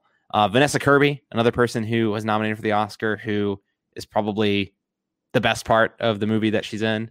Um, she plays a character who is struggling with her marriage and with the pregnancy, ultimately um, gives birth, and then her child has sudden infant death syndrome or experiences sudden infant death syndrome and passes away um, and the absolute emotional roller coaster of you know even before the child is born, taking you through some really powerful scenes there, all the way to the end of the movie where you know she's having to deal with this grief and this trauma in her own way very isolated from the, her you know what would have what she probably would have labeled as her support network before um, and really unable to grieve in the way that she wants to grieve um, and be supported by the people around her. And i found that to be a really compelling um, a really compelling uh, portrayal of someone fighting to grieve the way in which they think is best for them to grieve, um, and not having a support structure that will um, just let them grieve in the way they want to. And I found that to be really powerful and that and spark or, or what made me think about something that I don't think it's thought enough about, right? Like obviously we always talk about, oh, like it's you know, support people around you, et cetera, et cetera, et cetera. But what does that mean a lot of times? Because a lot of that times that means, you know, having to push something aside and let someone grieve the way they want to grieve and support them in grieving that way, not just supporting them in general. Um, so yeah, it was really strong performance, really interesting performance overall. And then finally, Sidney Flanagan, not an Oscar nominated performance here, um, but again, was someone who was in the conversation for a nomination for at least a large portion of the season.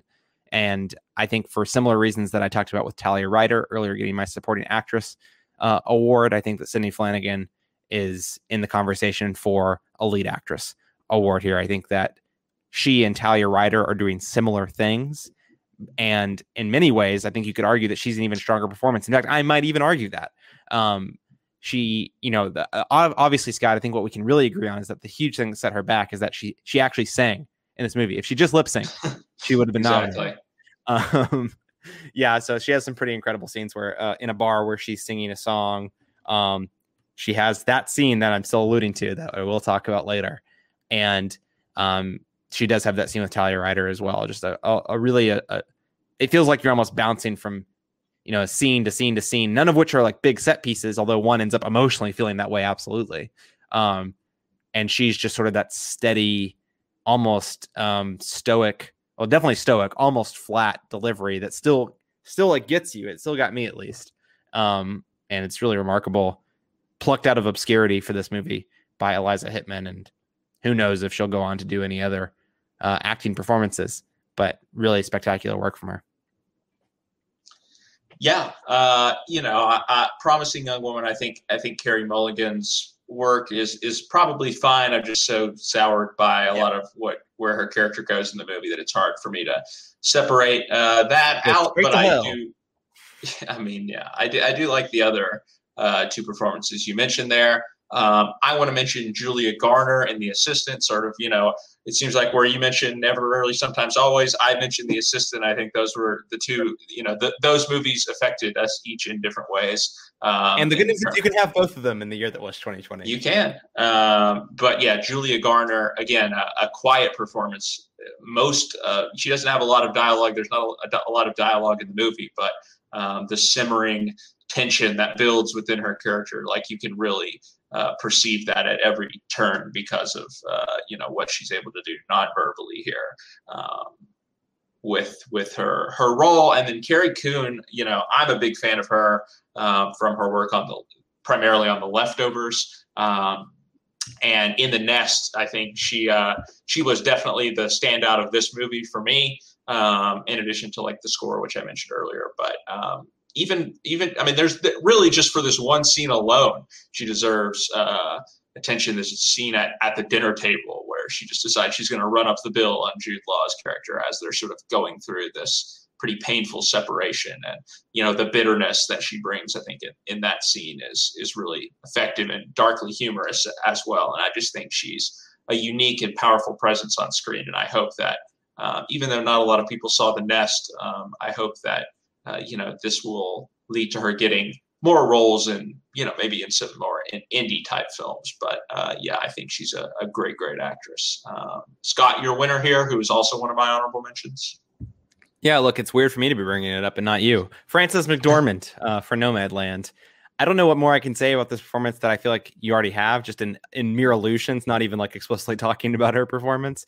You said, you know, just a moment ago when you were talking about David Strathairn's character, that is uh, really in a lot of way Frances McDormand's movie. And I totally agree. I'd probably have to say it's also Chloe Zhao's movie just because she's nominated for so many things um, in, in, the grand scheme of things. But, you know, I was, I don't think we talked about this on the podcast, but I know that I, I texted you about this is that like, you know, this movie was made because of Frances McDormand. Like she came to Chloe Zhao after she saw the writer and sort of pitched this film to her, asked her to, you know, put the, put the story together, write the screenplay, direct the movie.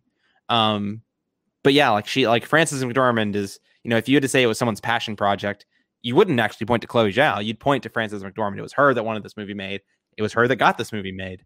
And uh, I think you can see how committed she is to telling this story and realizing and sort of like giving a platform to this type of community or to this community to sort of speak some, you know, their truth into the world, right? Like I think she's super committed to that, and I think you can you can feel that from start to finish, um, in sort of its almost verite like uh, portrayal of some of these moments. But uh, really strong performance. I'm going to try to be more brief, but I think I could spend a lot of time talking about how um, raw, authentic.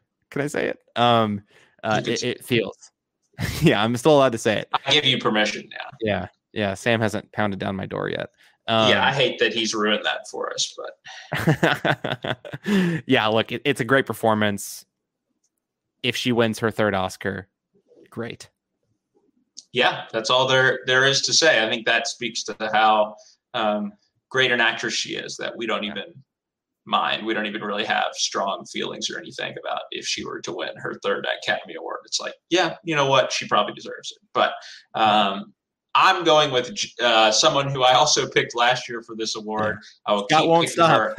I will keep picking her until she gets the recognition she deserves. Jessie Buckley is absolutely one of the best working right now, um, as she proved once again this year. And I'm thinking of ending things. I really love performances like this, which um, sort of unravel over the course of a movie. Uh, you know, you start to see as certain Russians come out in the movie, you start to see the character and certain things that in the performance earlier on, maybe that seemed a little odd or out of place. You realize, oh wait, all of this was very intentional. All of this was very calculated, um, and you know what she's doing here is actually very brilliant and sort of this dual performance. Um, I say dual, but really, I mean, there's even more than two sides to this performance in a way, because you know, again, Lucy, the nature, Lucille, uh, what's her? The nature of this film is that things are just constantly changing with uh, which each, with yeah. each scene, and I just feel like that's such a hard thing to pull off as a performer. Um, but I think you know Jessie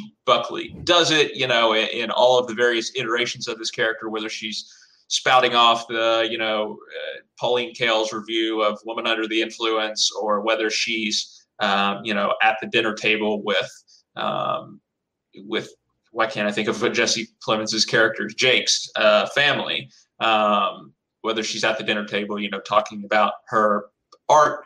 Um, Is it know, her art though? well, look, but but you know what I mean. Uh, I know, I know, I know. Or whether she's having these sort of surreal moments where like she slips into the weird awkwardness of like Jake's parents in a way. Um, yeah. Again, the, the character is constantly changing. The performance is constantly changing. Um, and you know it's always fascinating to watch and I, I, love these types of performances again naomi watts in mulholland drive is the one i always go back to here um, as one of my all-time favorite performances um, that I think maybe is sort of the benchmark in this type of performance I'm talking about. But I think Jessie Buckley comes really close and uh, you know proves that I think she can do just about anything, and I, I really look forward to um, the roles that I think will continue to come for her now. Uh, even if you know Wild Rose and I'm thinking of ending things aren't you know blockbuster or slam dunks or anything, I think uh, her name is definitely getting talked about. You know, after both of these movies, and hopefully we'll we'll continue to be attached to bigger and bigger projects. Uh, all right, Scott, best actor, uh, your honorable mentions here. Absolutely. So I think this is this is where we get into like heavy overlap territory. I think so. I'll take one of our overlap. I'll, I'll let you take the other. Uh, my first though, which we don't overlap on, Chadwick Boseman. Look, he's he's gonna win the Oscar posthumously. He's going to be what? The, is he the third person to do it after, um, after Heath Ledger? And I'm forgetting. Was there another person who won posthumously? I think so.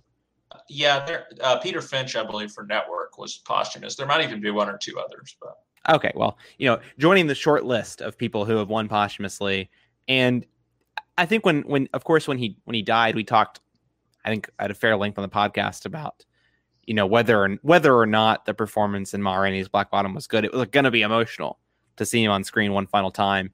It was going to be powerful, um, and it was going to sort of conjure a lot of feeling, and even more so that it might be his best performance ever uh, as well. And you know if he does uh, inevitably take home the Oscar, I think he's going to have deserved it. He's not. He wouldn't be my vote, as I guess I'm saying right now, by the fact that he's an honorable mention and not the winner.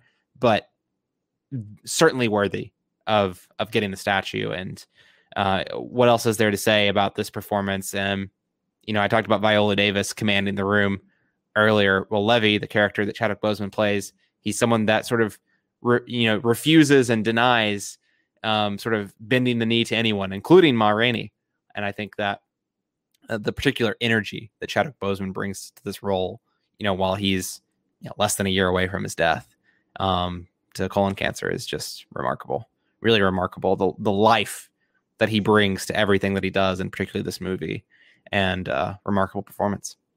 I don't argue with on with you on that. It didn't necessarily make my honorable mentions, but that's because I think it's just such so inevitable, right? Like it is just uh, it's almost in its own category in a way, just because of yeah. the circumstances that you mentioned surrounding this performance. But um, yeah, Absolutely. do you want to mention one of our overlaps there, Scott?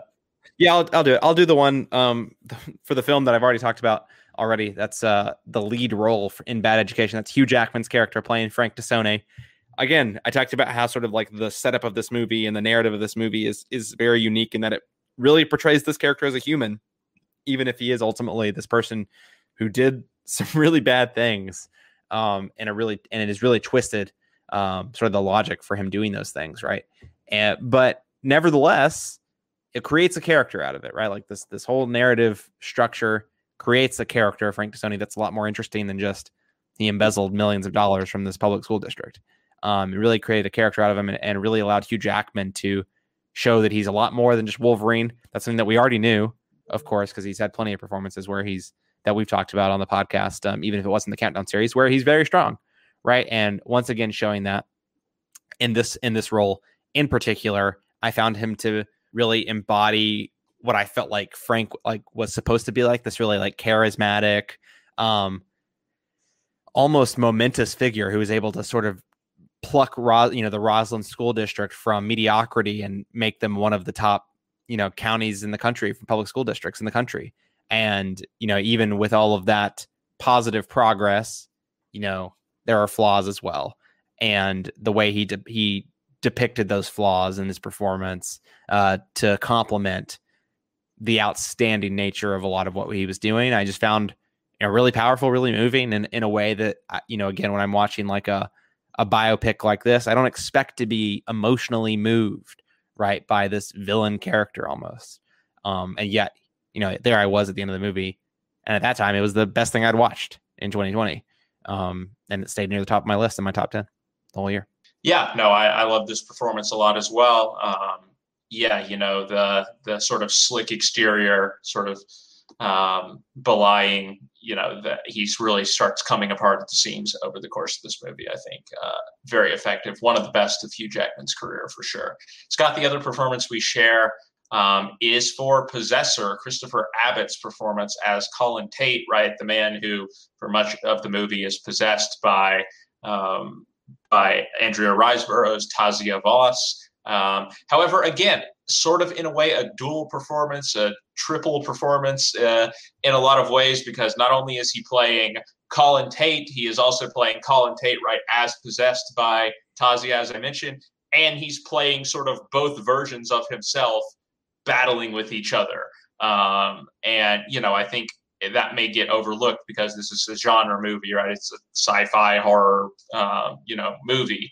Um, but I think this is you know a really really difficult performance again to pull off. Um, and he's someone who is you know another up and coming name. I think he uh, he was in a, a, few movies last year. He's already been in a couple this year uh, as well, I believe. Um, at least one at Sundance. Um, but I, you know, I, I think we're going to continue to hear his name popping up in things uh, because he's made a strong impression in everything that he's popped up in so far. Again, last year with Black Bear and and uh, this film, of course. Um, and uh, yeah, he was the standout performance-wise, I think, uh, in you know the excellent film Possessor, in my opinion. All right, Scott, moving on now to our winner for Best Actor. Again, we went with the same uh, performer. And again, it's from the film Sound of Metal. Uh, Riz Ahmed is that performer. You know, I felt when I came out of the movie immediately that this was, uh, you know, my favorite performance by an actor this year.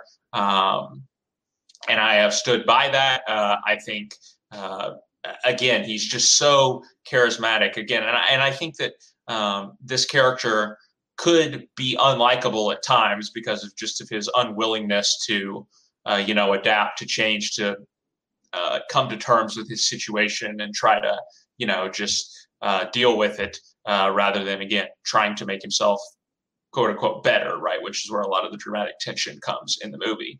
Um, but you're just so fascinated by his fate the entire time, I think, because of um, what he brings to this character, the emotional range that he shows off. Uh, you know, he's very vulnerable at times, uh, you know, gets very emotional, but also very angry in other scenes. You know, one of the enduring images is the the scene with the donut, right, where he smashes it up with his hand and then he just tries to put it back together again, which says so much about the character in the movie, I think. But um, you know, some some of his outbursts, I think, feel feel very real. And and again, I just felt his pain, even though like I've never been in his situation. I've never, hopefully, will ne- will never be in his situation. Like I felt like the agony and the confusion and the frustration that this character is going through um, with his situation. Uh, and I think that's the sign of a brilliant actor when they can make you connecting that you have really no real world perspective on.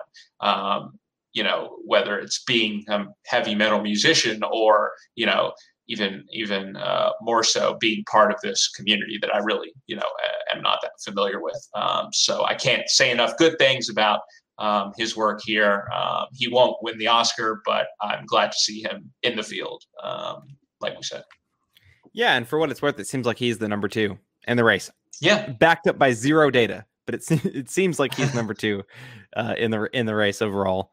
Yeah, he's my winner. I I don't know what else there. I, I would just be repeating what you said if I said anything more. But yeah, Riz is top class. If you saw Sound of Metal and you thought he was amazing, check out his other stuff. Go watch uh, The Night of on HBO, uh, for example, is a really good place to start for him as well. That was where I sort of uh, first saw him and sort of came captivated by what he could do because um, he, he shows a lot of range in that film too. That character goes on quite the journey over the course of the movie, or I guess it's a miniseries, whatever. Who even knows what they are nowadays? But uh, yeah, yeah. Uh, anthology. Okay. Scott. Uh, our final couple uh, of Oscar traditional Oscar categories here um, we are moving into with Best Director. Uh, who are your honorable mentions here? Yeah, look, I, I, think this is almost like a recycle of of the original screenplay ones that I I did a little while back. Pretty much only citing writer director pairings here because they did a lot for me this year. In fact, I didn't actually intend it this way, but I'm actually going to go look to see if it's actually exactly the same. I think it might be. Um, nope, not exactly the same, but a lot of overlap here. Uh, anyway, uh, first honorable mentions for me Steve McQueen, you know, not just Mangrove for me this year. I, I know it's ultimately it has to tie back to one film. If it was one film, it'd be Mangrove, but the entire Small Axe anthology, I think it's just outstanding work. Um, and just kind of felt like it just flew completely under the radar. Weird marketing campaign by Amazon. Frankly, they kind of always do that, I guess. It's kind of a trademark of their service, and it's a reality of the fact that turns out releasing movies and limited series and anthology shows, it's not their main business. Um, so I think they're still figuring out their marketing bit over there. But yeah, you know, Small Axe was a really moving anthology, you know, five part anthology, and Steve McQueen wrote and directed all of them, and I think that he did a wonderful job on all five. Uh, some certainly resonated more than others. Mangrove being the one that resonated the most, but I think all five are still worth checking out on the on the whole. And the really fantastic part of all of them is that yes, they all they all sort of sit um, on this foundation of exploring race relations in you know the West Indies, um, you know British society, and you know sort of the second half of the 20th century.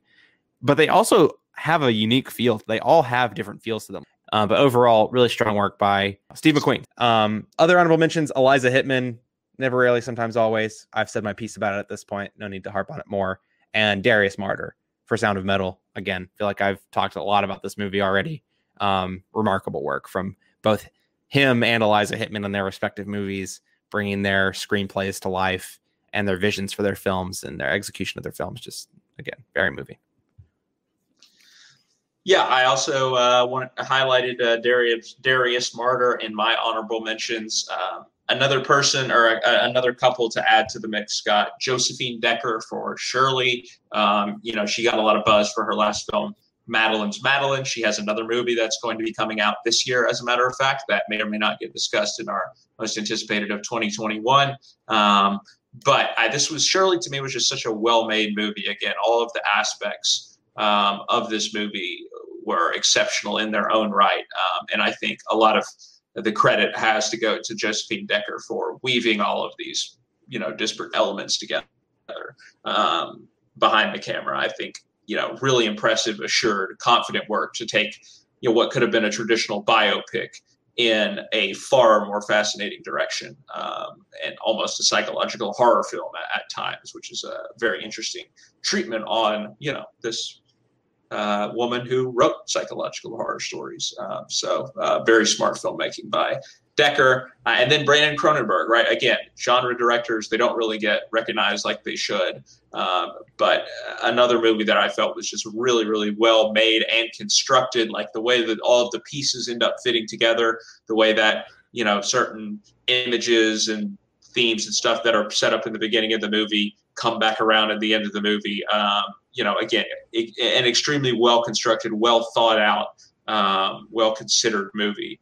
Um, that uh, I think showcases not only style but substance as well from Cronenberg. I think uh, some people might be dismissing this um, as a little bit of a stylistic exercise, but I think there's a lot more there, um, and I definitely want to credit uh, Cronenberg for that. You know, obviously he he has not fallen far from the tree of his father, but I also think he's doing his own thing in a way that you would you would hope to see um, from you know the son of David Cronenberg.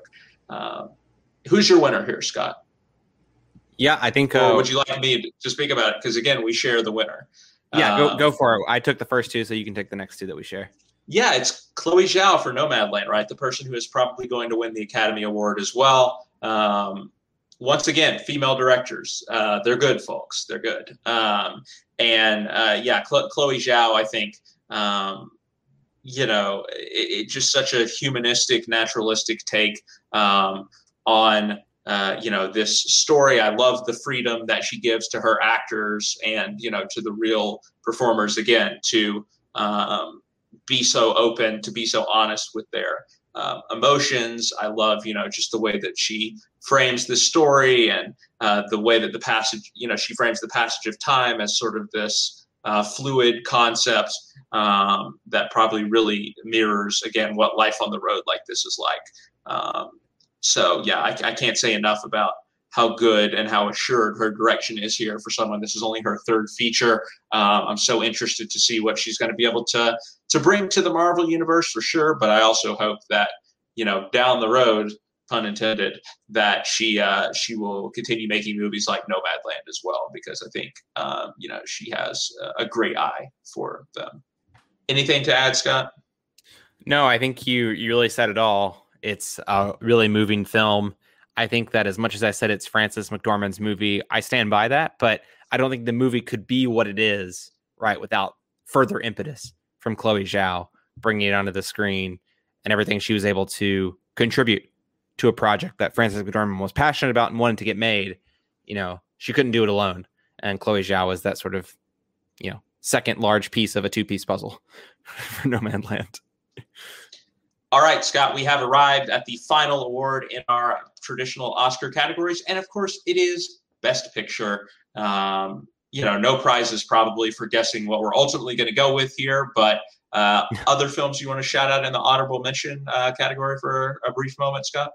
Yeah, every single time I'm like planning this, the like our award show, I always wonder like, why do we even have a Best Picture category? Like we do yeah. have the top ten movies of the year episode. I guess it's for justice for people's top 10 like your top 10 specifically your top 10 list when oftentimes we haven't seen all the movies um, that we need to see last year was justice mm-hmm. for my top 10 list this year it was justice for yours um, so for me it's like basically just a countdown right of my top movies so you know tenet um, makes the honorable mentions list absolutely i think not in that it, it was one of those like tenet is one of those examples of i feel like just like perfectly encapsulates like the kind of movie that just fit perfectly in the year that was 2020 for me um, it, like it checked a lot of boxes, fit into the fit into the puzzle of the pandemic for me, and providing a much needed you know source of relief. Getting to see it as many times as I did, and a sort of escape from reality for the number of times that I was able to with it.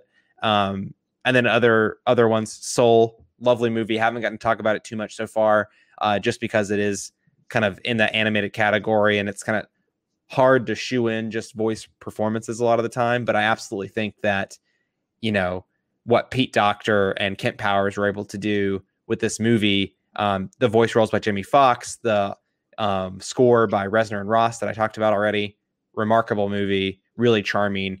Um, and as always with Pete Docter Pixar movies, I found them to be really affecting uh, overall for me. Uh, true of almost all of his uh, oeuvre uh, with Pixar. Uh, Nomadland for reasons that we've talked about like 20 times already, I think. Um, remarkable movie.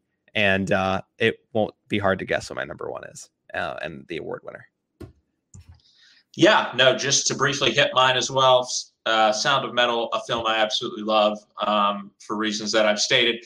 I'm thinking of ending things again. Uh, a fascinating film that um, you know grows more for me the more that I think about it. Um, from Charlie Kaufman and Possessor. Right, uh, this was my number one when we made the list. Of course, one film has since um, taken the crown, which is what Scott was alluding to. But uh, Possessor, you know, a, as confident as uh, you know, well constructed a genre film as we have seen in in many years, um, and yeah, st- still sits with me and um, some of the images in this film will will continue to sit with me, and I know this is going to be one that I uh, will definitely burn through some re-watches on uh, this year and beyond. So. Um, love Possessor, even if it was ultimately, you know, had to hand over the crown in sort of the, the final stretch of the year. But uh, all right, Scott, your pick for Best Picture. Sound of Metal. It won a bunch of awards uh, already for me. You know, I, I gave it original screenplay, supporting actor, lead actor, got an honorable mention in other categories as well, including um, supporting actress with Olivia Cooke. Shouldn't come as a surprise uh, to anyone. Can you know director, etc. Uh, also as well coming up. It really was sort of the full package for me in terms of you know a, a movie that delivers um, on I think all of the boxes that you need to deliver on to be an emotional experience, a, a holistic experience, and you know even beyond that, right? It shines a light on a community that hardly ever is engaged with in a meaningful way um, in film to date. And you know, I was alluding to earlier that it was remarkable to see this film, and then two months later at Sundance, see a film like Coda, which also engages um, with an element of that community. And it's really good to see you know the light being shown on, on these people, and uh, you know, even more interesting, I found you know the immersiveness, right, eh, of both films. But we're talking about Sound of Metal here, of you know, literally taking, you know, going to a school for deaf children, you know, it, putting Ruben Riz Ahmed's character into that classroom to learn and to teach at the same time, sort of simultaneously. Um, I just found it to be one incredibly engaging and moving emotionally in the in the moment in the film, but also two like really emotionally gratifying as well to think about you know what that means for representation as well and and sort of like the commitment to the role uh these that both you know Riz Ahmed has but also you know the filmmaking team for this for this movie has. Really special film. Um I'm really excited to see how this sort of ages um over the next few years for me and if it if it still if it continues to be this powerful and you know in 9 years time where it shakes out on a top 10 list for the decade yeah, talk Scott talking about movies that depict uh, you know underrepresented communities uh, on screen. My pick is Nomadland, uh, which does the same uh, for you know again these sort of modern day nomads. Um, this is such a, a, movie right up my alley. I knew it would be when I first heard about it, when I first saw the trailer, um, and it's yeah, it was just such a gratifying experience to see it deliver on all of those expectations uh, and hopes that I had for it, and then some. It's a beautiful film about America, um, and you know it, it, it, has both its hardships and its joys. Uh, it just depicts you know life as it is for these people, and you know those sort of movies are oftentimes. Um, you know, some of my all-time favorites, and I would not be surprised if Nomadland um, grows to be an all-time favorite uh, in the very near future. Um, if we're if we're being honest, it definitely has that kind of potential. I already want to, you know, watch it for a third time after after seeing it, you know, a couple times in quick succession. So uh, I think well, that it's not ten times power. Well, who knows? Maybe I'll get there over the course of the next year. But yeah, no, may, may, pro- probably not. But um, yeah. look, that you know, Little Women was a once in a million cosmic explosion. Uh, but this is, you know, again, yeah, as you would hope with, you know, the best movie from a given year, you would hope that eventually um, it's going to find its way into your all-time favorites. And you know, like with Little Women, I think you know that could come sooner rather than later for for a film like Nomadland. Absolutely. All right, Scott. That concludes our traditional Oscar categories. We're going to move on now to uh, some of our uh, you know awards that we have created. Um, some of them, the, you know, the fun awards. Are, yeah, a lot of these we do each year. Um, we did have sort of a, a newer award that we invented for this year, which we'll start off with because it was such a weird year, right? In in so many ways in 2020 with COVID, um, and you know, a lot of times it was a it was a little bit of a dark and depressing year, right? COVID um, starved of starved us of a lot of opportunities for you know social interaction, gathering, you know, big events, um, just so much that um, you know we we look forward to maybe in life. Um, and you know, going to the movies, of course, is part of that as well. Um, and so we wanted to take a moment to highlight some of the movies that you know can, continue to come out in COVID and which sort of brightened what was a bit of a dark period um, in in a lot of our lives. Um, so we're calling this award the Quarantine Soul Food Award because they just brightened our quarantine for you know a couple hours, like we said. Um, what are your honorable mentions here, Scott? Yeah, this this replaced last year's Cat Awards, which you know they just really didn't feel yeah. like there's anything comparable uh, to that this year. So we did something better, uh, which I think is this this because I think you know that that award last year was a little tongue in cheek and definitely making fun of a uh, of a movie, whereas this one is celebrating movies still, so it feels a little bit more right uh, for an award show. For me, I don't think it's going to come as a surprise based on how I was talking about this film earlier in the show that it would fall into this category. But that's Tenet. I watched it five times. It was beautiful film uh, to come out at the time that it did. You know, when, when, movie theaters were open again for a short period of time here in Boston, I was able to see it again, just completely, uh, you know, complete escapism. You know, getting to go along for the ride with John David Washington and Robert Pattinson as they, you know, flew around on boats. They crashed planes into free ports. They, you know, inverted time. Like it was just, I mean, it's just, you know, I'm someone who likes to go into a film and like understand it and follow along. And it took me a few watches to feel like I'd cracked the puzzle. But then like at that point, I just get to like sit back, relax. You know, in the fourth and fifth times I watched it, which again, absurd to say probably, but like I just get to like turn my brain off and just like go along for the ride, right? You know, some people can do that the first time, and I envy you because I can't always turn my brain off in that way when I'm watching uh Chris Nolan movies. Um, but it's just a, a complete joy to watch. Um, it came at the right time for me during quarantine. Uh, another one that I think definitely falls into this category for me was uh, Freaky, which is a movie that Scott, I know you're a huge fan of, um, and I think won't be the last time it comes up uh, in the rest of the show either. But it's a really, really enjoyable film. I, I, guess maybe not coincidentally, another time I got to go to the movie theater uh, in the past 12 months, got to see this. Um, it's a lot. It's a lot of fun. Maybe not the you know your predictable type of movie that might fall into this category, but with this particular set of like comedy slasher mashup that um oh shoot i'm forgetting the filmmaker's name. Christopher landon. Yeah christopher landon. Yeah um brings to the table. I think that it, it does provide some sort of soul food ultimately for its audience right? Because it's again it's not all serious. It's not all cutting up um you know your protagonist in the typical slasher stereotype way. Um there's a lot more funny things going on for it. You do get the kills.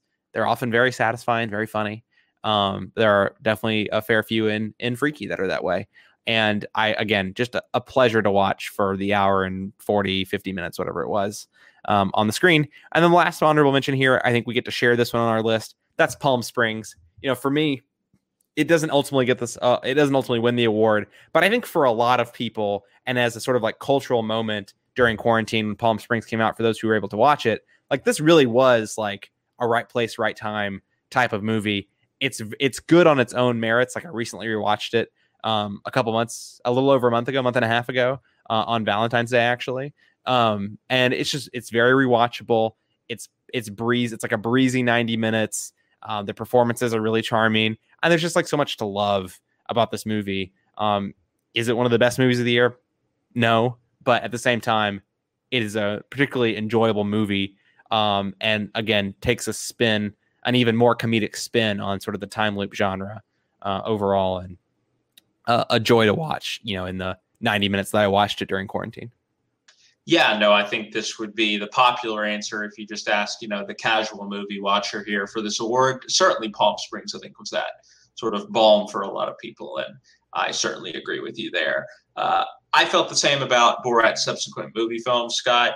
Um, you know, I, I, think that with politics being what they have been for the last, I mean, you know, not just four years, but beyond that to a certain extent. Um, again, even separated from the the dark, depressing feel of of COVID period, uh, you know, I think that has hung over the world of American politics for some time now. Uh, and so I think the fact that uh, you know Josh Larsen had a great phrase when about the first. Uh, when he reviewed the first Borat in preparation for this film, he said, "You know, the first Borat when it came out felt like an expose. Let's hope that the second Borat feels like an exorcism." Uh, and I, I, totally agree that that is what it felt like for me, at least. Um, that you know, if somebody like Borat, right, if the most one of the most prejudiced individuals um, that you you know you could you could imagine, if he can overcome his prejudices like he does by the end of Borat's subsequent movie film, then you know you feel like anybody can do it, um, and that's you know a, a hopeful note in again a political world that does not always uh, present a lot of hope. So uh, yeah, this movie, in addition to just being very funny, I think was was very cathartic also in a lot of ways. Um, and you know, there are also some really nice moments, um, some heartwarming moments that you don't expect to see uh, from a Borat film. But um, okay, Scott, uh, your winner for this award, which was also uh, one of my honorable mentions. Yeah, on this podcast, it feels like this is a this is like a, the obvious pick for some. You know what I mean? Like Mm-hmm. But I know that we liked this movie a lot, like at least a lot more than I think it, was critically received, and I don't think that many people actually watched it. Um, it's a focus features film, so it, it was one of those that got released to like paid video on demand, where you could like you know have the twenty dollar rental price. I think it might have been fifteen dollars. I don't remember what the price was, um, but it got it was like one of those early forays into that. Obviously not of the popularity of something like a Trolls World Tour, but it was out there to rent pretty early on, and we did review it on the podcast, and I'm so happy that we did. I remember I texted you when we when I watched this movie. I think you had already seen it at the time. Um, I think I watched it a little bit after you, and I was like, wow, just like this is just the perfect movie to be watching right now. And that's the high note. It's Dakota Johnson, Kelvin Harrison Jr., um, Tracee, uh, forgetting, forgetting Tracee Ellis Ross. Yeah. Tracee Ellis Ross. That's right, Tracee Ellis Ross as well, and just utterly charming, sun-kissed film uh, about sort of like the music scene, uh, music producing scene in LA. Um, has some rom com elements, has some drama elements, but is a great way to just sort of kick back, relax, and take your mind off the pandemic um, during the last year.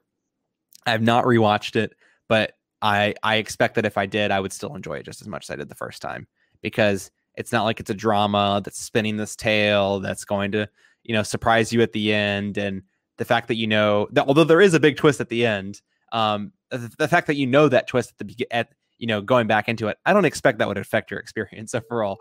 although I think the twist is a bit of a lull uh, overall. Um, but yeah, a, a, charming film. Loved that we watched it. I'm sure it was you that convinced it, convinced us to watch this for the podcast. Um, and yeah, certainly happy that we did yeah, I, I, need to rewatch this. I actually own this film on Blu-ray, believe it or not. Uh, but that's how much I enjoyed it. Um, yeah, I think we talked. I think we talked about the story. You got it like the the the bargain bin, right?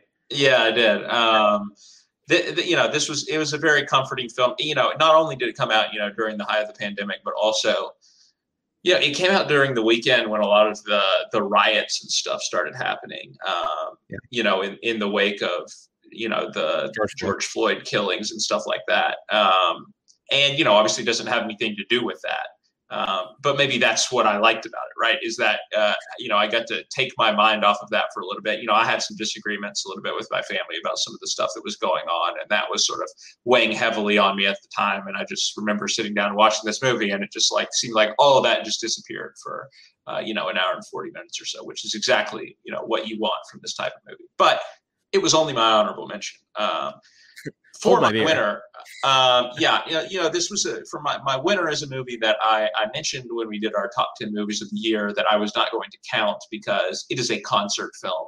Um, and so I don't really consider it, uh, you know, I didn't really consider it for that list just because, you know, there's some weird, uh, it's a slippery slope a little bit, I guess. Um, but I felt like, hey, I can do what I want here. And, uh, there, you know, this did bring me the the most joy of anything in that I've watched in quarantine in, in a lot of ways. Um, and that was the concert film David Byrne's American Utopia, um, directed by Spike Lee, put on uh, HBO Max. This was, you know, the filmed version of David Byrne of the talking frontman of the Talking Heads, um, his Broadway show. Um, which is it's not really like a play or anything like that like you, you might expect when you hear a broadway show. It's it's a concert. That's that's what it is. Um, and you know i concerts. It's one of my favorite things to do and obviously something that i've not gotten to do now in uh, you know quite a long time because of, of quarantine and you know for for an hour and 40 minutes again this this made me feel like i was i was back at a concert um, it's a it's a joyous experience. The the music of David Byrne, and the Talking Heads, is, is very joyous. I love the uh, ensemble on on stage. Not just David Byrne himself, but he has a, a, really very talented crew of backup performers that are all from diverse backgrounds. Um, and you know, talking about the uh, the riots, you know, interestingly enough, there's a you know one of the more powerful moments, scenes, moments of the year um, is in this film when they cover a Janelle Monáe song called uh, Hell You Talmbout, um, where the verses of the song are essentially um, reading out the names of black people who have been killed by the police and, you know, the call and response refrain after reading their names of say say their name, say say his name or say her name, say his name, say her name, whoever it may be, um, and just sort of that repeated motif again, and as the names just keep building and building. Um, yeah, it's it's powerful again to see this this whole ensemble uh, up there acknowledging this you know big problem that continues to plague our country. Um, but far be it for me to suggest that this is a that's the exception rather than the rule. Most of this is just you know the sort of great vibes that you would expect from uh, a rock concert. And so i, I absolutely love uh, this film. I listen to the soundtrack all the time. Um, and it was yeah it was definitely one of my um, most comforting thing comforting experiences that i had during quarantine was was getting to watch this on hbo max. So it's an easy choice for me. Um, yeah look I, I think that you could easily lump Hamilton into that category too. I'm sure for a lot of people. I mean, sure. look, I've seen some data in the industry that I work in now. Uh, a lot of people signed up for Disney Plus to watch Hamilton. Um, and yeah, so that doesn't surprise that. me. Yeah. Yeah, it makes you wonder if you'll they'll start doing more of these sort of Broadway things, but um, they do we'll, them. I mean, they see. sort of do them already, right? Like they actually. I mean, there's a theater near me that would regularly show like Broadway tapings of like I remember they did Benedict Cumberbatch Hamlet. Like they would do them all the time. True. Just they don't obviously that that's not the same as putting it on Disney Plus or HBO Max. Um, and we'll see if maybe maybe yeah. you're right. Maybe it'll be a trend. All right, Scott. Our next category is breakthrough performance. Uh, someone who um, really sort of stepped into the spotlight this year where they were not previously um, and impressed us. Uh, who's your honorable mentions here? Yeah, this is a tricky one because I, I, I wanted to try as much as possible to steer away from people that I talked about um, in the like uh, traditional awards because I think there's people that like could definitely qualify in that, like Sidney Flanigan, Tally right, like all these people, like outstanding performances, absolute no names. So I decided to go some different directions here as well. Cooper Raiff is my first honorable mention. Someone you mentioned earlier when you were talking about his film Shithouse. He was the writer, director, and star of the movie. Um, and I found it to be sort of a a bit of a coming out party for him. So much so that um, I don't know if this if I if I put this name down before or after this news was announced, but the fact that he's making like his next movie is being made with Dakota Johnson, like that that that's that's a huge step up um, from like you know making your own movie uh, with virtually zero support and then like throwing it into the South by Southwest um, competition and you know showing up spades basically and um, getting a distribution deal coming out of that, winning winning the audience award last year. Um, so huge coming out party for him in a lot of ways. But I enjoyed his performance a lot too. Like you know, Dylan Gelula also has a really strong performance in this movie, but Cooper Raiff as sort of a trifecta here, really strong and really left an impression on me, even if I am very dissatisfied with the ending of that movie. Um, everything else before that was really um, emotionally aware, probably what you'd expect from someone who's you know of, of the generation that he's writing about, uh, unlike some writers. Uh, that, that sounds like super targeted and like passive aggressive. I don't mean it that way, but like when you're writing from the perspective of that generation, you live in that generation, like you're probably going to write it better than a lot of people would. Um, that's just that's just facts. um, sure.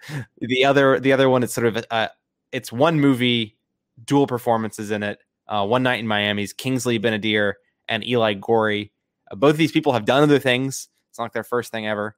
Um, but you know, Kingsley Ben-Adir and Eli Goree, definitely the biggest thing they've done now is One Night in Miami. And I think that they are both very, very strong in their dual roles. Um, Malcolm X for Kingsley Ben-Adir and um, Muhammad Ali um, for Eli Goree.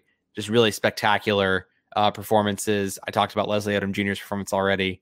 Um, yeah, just incredible, incredible work from them. I expect, and I think I've already seen some casting news for both of these guys, but particularly Kingsley Ben-Adir. Um, I think they're both going to take off. They're really strong young black actors in this space. Uh, there's plenty of them, but there's plenty of stories to tell out there for them to be in as well. Great choices, Scott. I, I can't disagree with those. Um, I will save your winner, uh, who is also one of my honorable mentions, who has also come up in this earlier in this episode as well. I will uh, let you uh, give her her due um, in a moment, but I do want to mention John Magaro and Orion Lee, the two actors from Kelly Reichardt's First Cow, um, who I think you know uh, unsung heroes of this um, film, perhaps again because it is you know a quiet, deliberately paced film no showiness about these performances whatsoever. But I uh, I really felt the bond that these characters form and their friendship. I think is is a lot of the driving force, um, the emotional driving force uh, of this movie. So um, yeah, uh, shout shout out to both of them. Uh, who were both again sort of no names that I had never seen in anything before, uh, but they did great work. Um, who's your winner here, Scott? Yeah, my winner here. I, I, tried my best to steer away from breakout performances from people we already talked about as possible, but I just think that there's this one performance, right, that we've already talked about several times. I think that it's just like undeniable. Like this is a breakout. Like if this is a breakout performance, like that's this is like the definition of the category, and that's Maria Bakalova um, from Borat, subsequent movie film.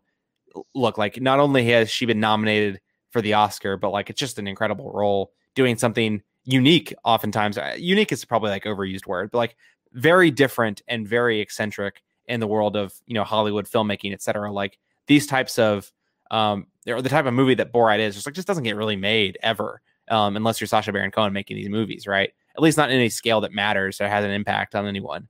Um, and I, I just found it remarkable that she was able to establish herself so powerfully in a movie like that. That is just as much as Frances McDormand, right, is is Nomadland. Like Sacha Baron Cohen is Borat right? And Borat too. that you know, the entire force behind that movie. So it's incredible she was able to to leave her mark on the way that she did on that film. And again, we already have casting news for her getting casted in or rumored about loads of things. Feels like two or three things already on the books for her. Um, and she very well may be an Academy Award winner yeah, seems crazy to say, but uh, would be cool. Um, someone that I hope will become an Academy Award winner in years to come, Scott, is Kathryn Newton, uh, who is my choice for this um, award. Certainly, this is not our first time talking about her. We have mentioned her in other films and even TV shows in the past. Um, but this was really, but her role in Freaky, I think, was really her breakout film role. Um, and uh, that is why I, I, chose her for this category. Um, because she really is the lead here, and she's the lead alongside a, a much more well-known actor in Vince Vaughn, and I think she, you know, goes toe to toe and even betters him um, in, in this film uh, with you know a, a very fun double-sided performance as this teenage girl, um, and you know later obviously a, a vicious serial killer um, after she body swaps with with Vince Vaughn's character. Um, and yeah, this is again uh, maybe this was the theme for performances this year, but again, multiple sides to this character. I think she pulls them off uh, really well. Um, you know, her silent menace um, is something that you know eh, given her physical stature, you might not uh, you might think she isn't able to pull off, but I actually think uh, she does make for a pretty intimidating serial killer, believe it or not. Um, but you know, again, with tongue planted firmly in cheek, as uh, is you know the the theme in this movie. Um, so I, I, think she's a real talent. I'm glad that she finally got a film role that showcased her talent, and she's already gotten another one um, with the 2021 film that I uh, also enjoyed quite a bit called The Map of Tiny Perfect Things. It's on Amazon Prime right now. So um, check her out in that. She's also a lead in that, and I think is really strong. Um, and I think we're going to continue to hear her name uh, again in, in, you know the years to come, hopefully. And um, maybe we'll look back at Freaky and say, "Hey, this was this was the moment," because uh, I think her her charm is hard to deny. All right, Scott. Uh, just a few more categories here. Uh, and, you know, we, we have to give a moment to the movies that we saw that were perhaps not the strongest this year. Uh, we do our worst movie of the year, of course, on our top 10 um, films of the year, but we also like to give out this award for what we call the brightest light in the darkness, um, a good performance, a standout performance. Uh, in what was otherwise a bad or forgettable movie. Uh, we each have an honorable mention here. Scott, who did you choose? I chose Betty Gilpin for the hunt. Um, I think that there was a lot of bad things about this movie. Still trying to wrap my head around Damon Lindelof writing that script. Um, but overall, the film's a, a dumpster fire um, in a lot of ways. But Betty Gilpin gives a committed performance in it as this, I don't know, misunderstood conservative woman. I don't, I don't know how else to describe it. It's a good performance. I can't bring myself to talk much more about the hunt, but that's my honorable mention. Yeah, I, I, did think about this performance actually when I was making uh, my choices for this award. But yeah, that movie just really did leave a, a, sour taste in my mouth. It was the last movie that I saw before uh, COVID hit, uh, but fortunately, not the last that I've seen to date. well, it's it's but, funny that you say that that's the last movie because not that this movie is the last movie that I saw because it couldn't be that you're about to mention, but this actress was the lead in the last movie that I saw in movie theaters before COVID started. Um, but I'll let you take it away. That is true. And Scott, you know, I had to find a way to get her in here um, because she is my favorite, uh, and that is Anya Taylor Joy. Um, Should have put her for Best Actress for The Queen's Gambit. We'll just call it a long movie. We'll just call it the Snyder Cut version. Uh, I mean, yeah, obviously her year was sort of defined by the Queen's Gambit, and that yeah. that is the definition of a breakthrough performance. You know, we were just talking about, and sure, um, she's won the Golden. TV Globe had a now. couple of those. Uh, yeah, uh, it, it's true, but um, she was also in a couple of movies. People people might forget the one that Scott was alluding to was Emma. That, of course, is not my brightest light in the darkness because I like Emma quite a lot. Uh, but the other movie, Scott, I guess you know, The Hunt was the the first movie that I saw, or was the last movie I saw before quarantine hit, and then the first movie I saw back in theaters uh, when they opened back up was The New Mutants, uh, which also featured Anya Taylor Joy. Um, not a very memorable movie. Um, again, there a lot of bad production history on this movie. Uh, the release was delayed for quite a while, uh, but I do think that the lone bright spot here was uh, Anya Taylor Joy's quirky performance. Um, I don't even recall really what her character's name was, but as one of the the mutants, she has her uh, little bird that she carries around and talks to named Lockheed. I do remember that part. I think um, I think her mutant name is Magic, but I'm not sure. Yeah, her Russian accent might have been a little all over the place, but might have um, been. I think the uh, you know the performances were a little all over this place in this movie, and it's just one of those where like you see this person on screen around all these other actors, and you just like you uh, you instantly realize like this person is kind of in a different league from what everyone yeah. else is doing here. Like she just um, really was kind of dunking on people for a lot of this movie. Um, Illyana Rasputin is the character's name. Sure. Um, so so that's my honorable mention. Scott, who's your winner? Yeah, my winner is uh truly a, a you know a memorable performance or a good performance in a, in a forgettable movie. Uh, Scott, I might actually be reminding you that this movie exists right now but Love yeah. Wedding Repeat. Uh, Olivia when Munn. I saw who, when I saw who you picked, I, I confess I did have to go look. I was like, what movie was she in again? Oh, that's so funny. Um, yeah, Olivia Munn uh, is the brightest light in what is otherwise a tepid Love Love Wedding Repeat. Um, not even Sam Claflin is good in this film. Not that I mean, not that I'm super high on Sam Claflin in general, anyway. But Which expected him to be, yeah. yeah. Um, Olivia. I mean, yeah, he was what he was in Adrift too, which was a very forgettable movie. Um, and the movie I'm about to talk about, but go on. oh, that's true. He was. I forgot he was in that movie. Oh, that's so funny. I love this category. Um, that's so fun. Wow, Sam Claflin is getting roasted in this category right now. Yeah. um, uh, yeah, Olivia Munn. Look, I, I almost feel like I'm giving this her this award just because I like her so much, not because her performance was particularly special, um, in the in this movie. Um, but yeah, it's it's good. It's charismatic. She's Olivia Munn. Um, I don't know why she doesn't do more things. To be to be frank, I mean, I guess she got shafted pretty hard in like the X Men movies because she was she was um I'm forgetting her ex her character's name in Apocalypse, but I'm pretty sure she had like a whole arc set um coming out of Apocalypse that just kind of like with everything else after um, Apocalypse just sort of did horribly. I mean, it was not a good, mo- not that good of a movie overall, especially coming off of Days of Future Past, which is considered by many to be sort of the best men uh, X Men movie in the Fox franchise. Um, but yeah, she got she got shafted pretty hard there, and she has done this film. I hope that next time she partners with Netflix, she gets something better. Um, but look, she was she was good. She was good enough in this to to be the brightest light in um, the darkness of this movie.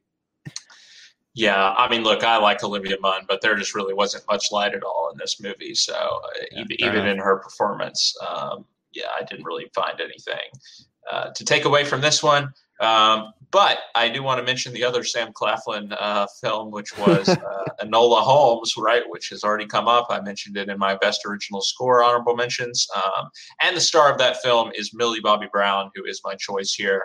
Um, again, I'm not. I was not as familiar with her work, having not watched Stranger Things coming into this. I know that she's very well regarded from her performance on Stranger Things, and I or get Godzilla. it yeah, I, I, get it after seeing uh, this movie. I, she's she's absolutely a star, despite you know still being a teenager. Um, you know, I, I, think her sort of fourth wall breaking scenes in this movie could have come off as really annoying, but were actually pretty precocious and charming. Um, and you know, it says a lot that even though I was, you know, this film was a big dud for me uh, for the most part, I would watch a sequel to this movie because of Millie Bobby Brown, honestly.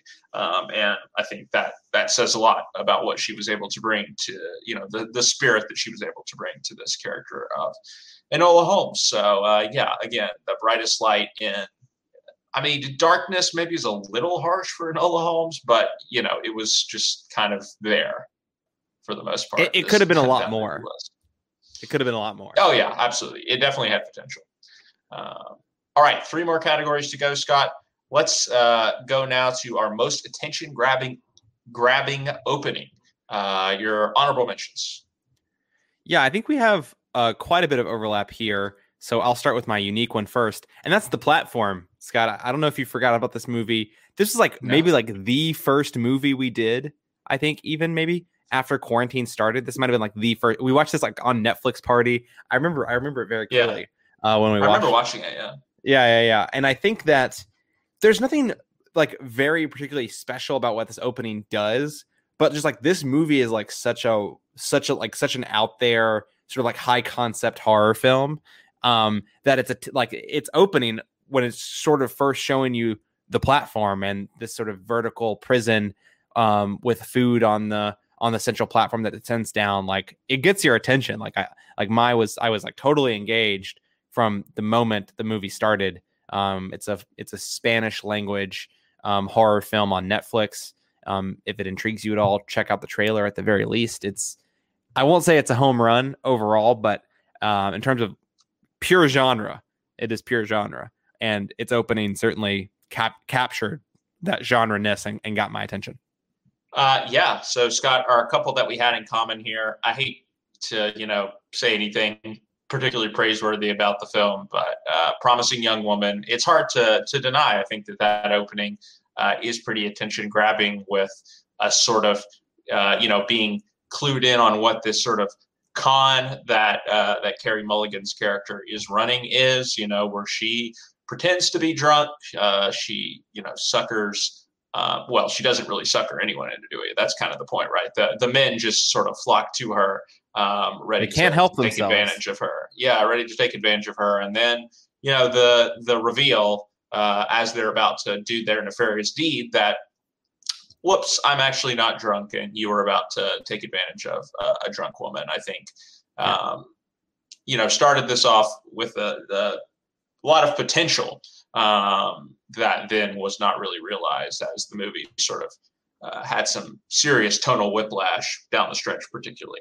Um, but you know, it's hard to deny that it, it, does grab you, and a lot of the movie does grab you. But um, yeah, uh, not necessarily in the best ways always. Uh, the Invisible Man, Scott, a movie that hasn't really come up uh, a lot, but that I am a, a big fan of. Um, and that I would like to rewatch. Actually, uh, this is another one that I want to rewatch. But sort of that opening sequence of um, yeah. Elisabeth Moss character trying to make her escape from the home, um, and Absolutely. you know, again, perfectly setting up um, the tale of domestic abuse and its its uh, its after effects that we are actually about to see in this movie, and which made this so much more than I think a traditional uh, monster movie and then Possessor, um, which you know ha- has an opening that um, is certainly attention grabbing is definitely a good adjective to describe this opening.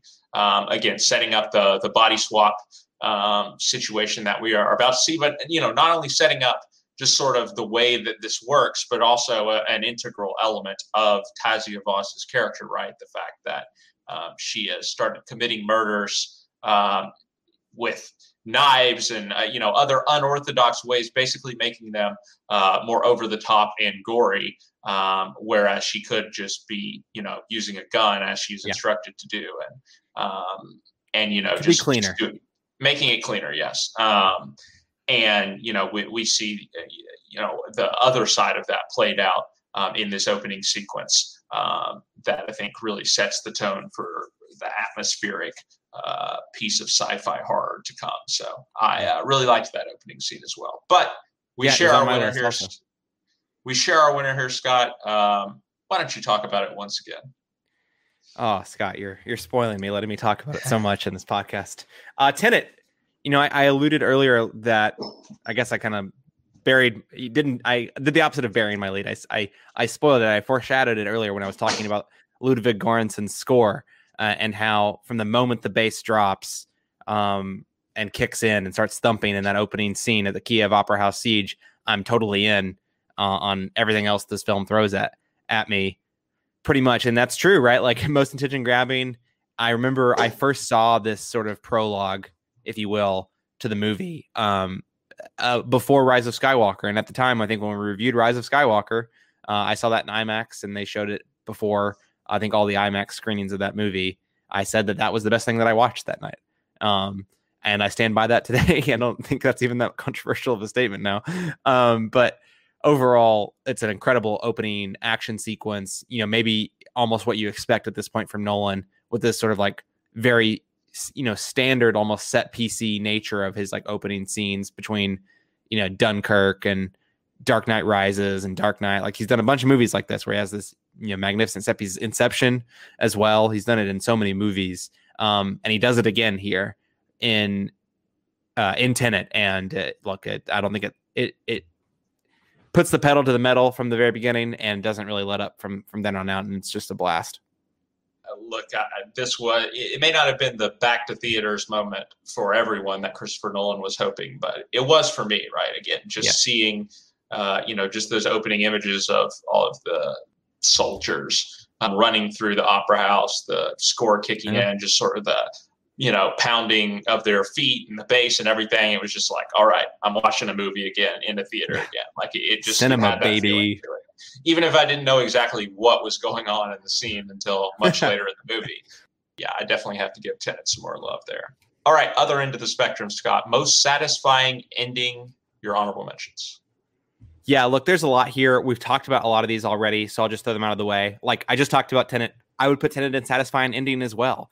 I think that the way it wraps up, uh, to the to your point right here, you're talking about you don't understand what's happening in that opening scene until much later on. That much later on is like pretty much the end of the movie when you fully understand what has happened in that in that scene, and it's really satisfying when you when you put that piece of the puzzle together. You probably don't have all the pieces put together by the end of the movie the first time you watch it, but you do have that piece probably. Um, and it's really satisfying to put that together. I also think that um, sort of the, the the real final note that the film leaves you on is an interesting thought. And you know, me, I, I I like a good puzzle box movie. I'm you know some of Chris Nolan's sort of open ended conclusions to his movies have always been really appealing to me. Inception is one that I really appreciate and enjoy. I'm a big fan of the way the Dark Knight Rises ties up that trilogy um, with its final moment as well, and also true for Tenet, where it poses, um, you know, a particular, or I guess it, it, very explicitly uncovers something about the nature of of the movie and um, the organization that uh, you know that John David Washington's character is a part of, you know, from pretty early on in the in the film, and I found that very satisfying. Other ones um, would also in there at Mangrove. So when you know when you actually get the the trial reaches its conclusion, you know, spoilers, everyone's found not guilty. The way in which it portrays that scene and the emotion you get out of that scene, extremely, extremely satisfying. Uh, we have a couple shared ones as well, so I'll I'll take one of those. Um, and that is First Cow. So a movie that sort of in the first 15, 20 minutes, um, it wouldn't surprise me if a lot of people bounce off the film in the first 15 minutes. It's it's very again slow. I don't think it's boring, but it's very slow. It has this sort of like inter it's like interwoven with this moment of this girl at some point in the future coming across these like two skeletons in the ground and you don't really get what the point of it is and it all comes back around at the end of the movie um, after you followed you know uh, john magaro and orion lee's characters over the course of the film and their journey and to learn that it's their skeletons in the ground and the manner in which they died together in that way extremely extremely satisfying conclusion to that movie really emotional in a way that I didn't expect that film to get me. And it did. It really did. So yeah, those are some of my honorable mentions. Yeah, I also had First Cow uh, on mine. Uh, freaky one that we share, Scott. Um, again, sort of the the double twist ending in a way that you know we have to get the satisfying kill of the villain. Uh, well, that's the one too. It's like to, when you get into that that ending for Freaky, you're like, man, should they have yeah. just ended this movie when they when they had the chance? Um, did it go on for too long? It turns out it didn't. It got what it wanted out of it. Yeah, Possessor. I've talked about how I feel like all the you know the pieces click into place in such a satisfying way, particularly at the very end of this movie, and you know the final, um, you know, uh, lines of dialogue where you realize, you know, call again a callback to earlier in the film, and you realize that Tasya has basically lost her sense of guilt about anything that she is, you know, doing anymore. Um, which maybe was the objective all along. Um, and that's you know a, a, haunting note to leave you on, but uh, I think faithful to the film that we've seen.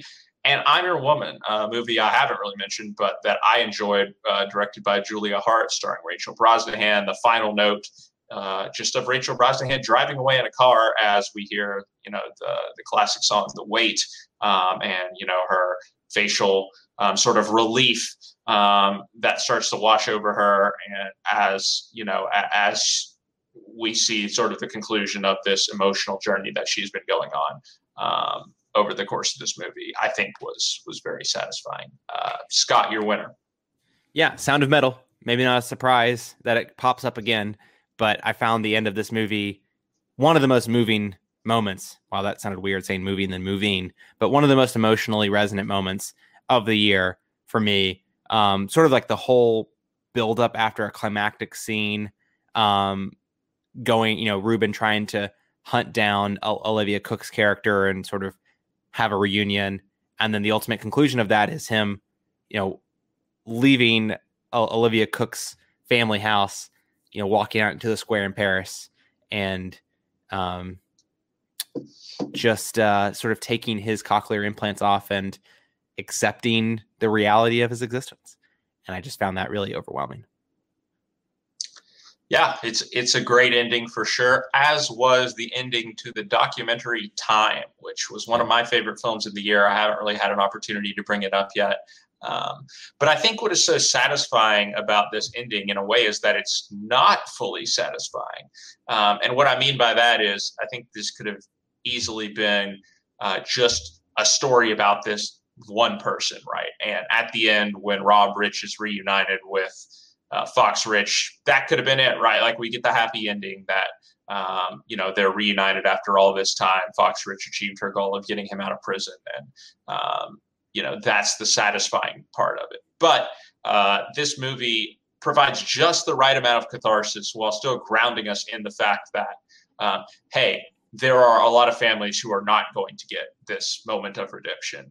The this you know issue of mass incarceration is affecting so many people out there, and Rob Rich's story is just one of those um, which has some semblance of, of a happy ending in the sense that they are reunited, but uh, which obviously was was filled with a lot of strife in which many many others are still having to experience. So uh, the fact that the movie, um, I think, again has a great build to it, and that it was able to hit that perfect note of uh, still leaving you with a, a lot to chew on. Um, was was what was so satisfying about uh, the ending to time uh, to me, which was uh, again a brilliant film by Garrett Bradley that I think uh, everyone should see. Uh, Absolutely. All right, our final award, Scott: scenes and moments of the year 2020. We always like to do quite a few um, honorable mentions. Do you want to just hit yours uh, quickly here? Absolutely, yeah. The honorable mentions here is a scene that I alluded to earlier when I was talking about Vanessa Kirby as an honorable mention for Best Actress, and that is the scene, the sort of really long take scene early on in piece in Pieces of a Woman, uh, where her character gives birth. It is a really um, immersive scene to watch. Uh, again, really, really sort of gentle but also traumatic scene, of course, with how it ends. And again, it feels like a fully committed performance from Vanessa Kirby, who makes that scene electrifying. And the way it was shot, you know, I'm a sucker for a long take. All our listeners of the podcast will know that. Um, a bit of a a bit of a unique one in this because usually you get long takes and uh, environments that don't involve giving birth, but here you have one where it does involve that. So, uh, great, uh, great scene overall. Uh, a similar scene, I guess, in terms of long takes. I'll just get the other one out of the way here. Uh, that is a scene from the movie in the Netflix film Extraction. I think still the most watched Netflix movie of all time, but there is a very long take um, while Chris Hemsworth is trying to escape Bali, which I believe is what I think. I think that's the location that they're in. I don't even remember at this point. Um, but there's a long take to the scenes, a lot of action, maybe the more traditional type of long take scene that you might see uh, in a movie. Really remarkable um, filmmaking, even if the rest of the film, um, you know, didn't quite live up to the long take overall. There's also um, a scene from uh, Soul that I think to kind of switch gears a little bit and talk about uh, a movie that I've I kind of expressed earlier that I wished I could have talked about more on this episode, but couldn't really find the right place to fit this in. This is one where it does. There's a particular moment, you know, in the final act of the film where Joe finally, you know, gets to live out his dream of playing, you know, piano, you know, jazz piano as part of this, you know, famous jazz quartet. Um, and he walks out of the of the jazz club afterwards, and he isn't fulfilled with the experience that he just had. He feels empty. He doesn't quite um, he doesn't quite know what else he needs to do to live out his dream. Like it's his passion, it's what he wants to do, but it didn't fulfill him. And it was so surprising to see this movie go in that direction and to paint this character in this particular way. And I just thought, again, to kind of echo something that I said earlier about a different film, I think it's really brave to take a film like Soul from from from a studio like Pixar. Not that they haven't done brave things before, obviously, but really brave to sort of add something more complex than just he did this thing that he was passionate about and he's happy about it now because life is more complex than that. Um, and I really appreciated that. Uh, surprised me in a really in a really positive way, and uh, I look forward to um, Pixar's next film, also coming on Disney Plus day and date, Luca. I wonder if they're able to sort of recapture that same magic that I felt like they came up with with Soul, and in particular, that scene. Uh, a couple others um, not surprising that a scene from Tenet would come up here. I talked about its attention grabbing opening, which is one of you know, absolutely one of the scenes. Um, but it'd be I'd be remiss to not bring up a scene where the time inversion and time inverted nature of it is even more pronounced than in that opening Kiev scene, and that is the inverted fight scene in the Freeport. Um, I mean, this is like sort of like the hallmark of the movie almost. I mean, there's so many big set pieces, but you know, if you were to say what is the iconic scene from Tenet to most people, I think they'd say it's like when John David Washington's character is fighting himself, uh, one inverted, one forward. Um, incredible scene. I'm always kind of just stunned uh, when I watch it. And Ludwig Göransson's score, off the hook, absolutely incredible um, music for the Freeport sequences here as well. Uh, incredible, incredible scene. Um, from pretty much all aspects visual effects cinematography score all the technical pieces were perfect um, and the action not too bad and then i think uh, the only other one that I have that's unique uh, on my list, Scott, is the is a is a is a scene from a movie we haven't talked about yet. That's called that's Baby Teeth, another one of our sort of early quarantine films that didn't get um, didn't quite crack our lists at the end of the year, but as a movie that at the time did really move me. Um, and one of the really uh, I guess scenes from the early part of the year that, that just really got me was this final scene um, on the beach where you have sort of the the main character. It's a flashback scene because um, I, I think it, it, might even be the last scene of the movie. Um, so I guess I, I wouldn't call this a satisfying ending, but um, it certainly was one that that left something on you. I think overall, and when you realize that the main character of the film um, has died, and you flash back to sort of this like a, a, choice that this character makes to live out, you know, one of their final days, how they lived it, um, and how the camera lingers, you know, on certain elements of the scene extremely satisfying um, in terms of uh, emotional richness overall. And so to me, it's a scene that has stuck with me, you know, even now, even though I, you know, that that movie is not one that I think about a lot, but it's a scene that I think just it, it, it produces a visceral reaction from me when I think about it. Uh, really powerful moment overall. So I think the rest of mine are, are I believe, shared scenes um, for the most part. So I'll turn things over to you for now because I've been rambling for a while.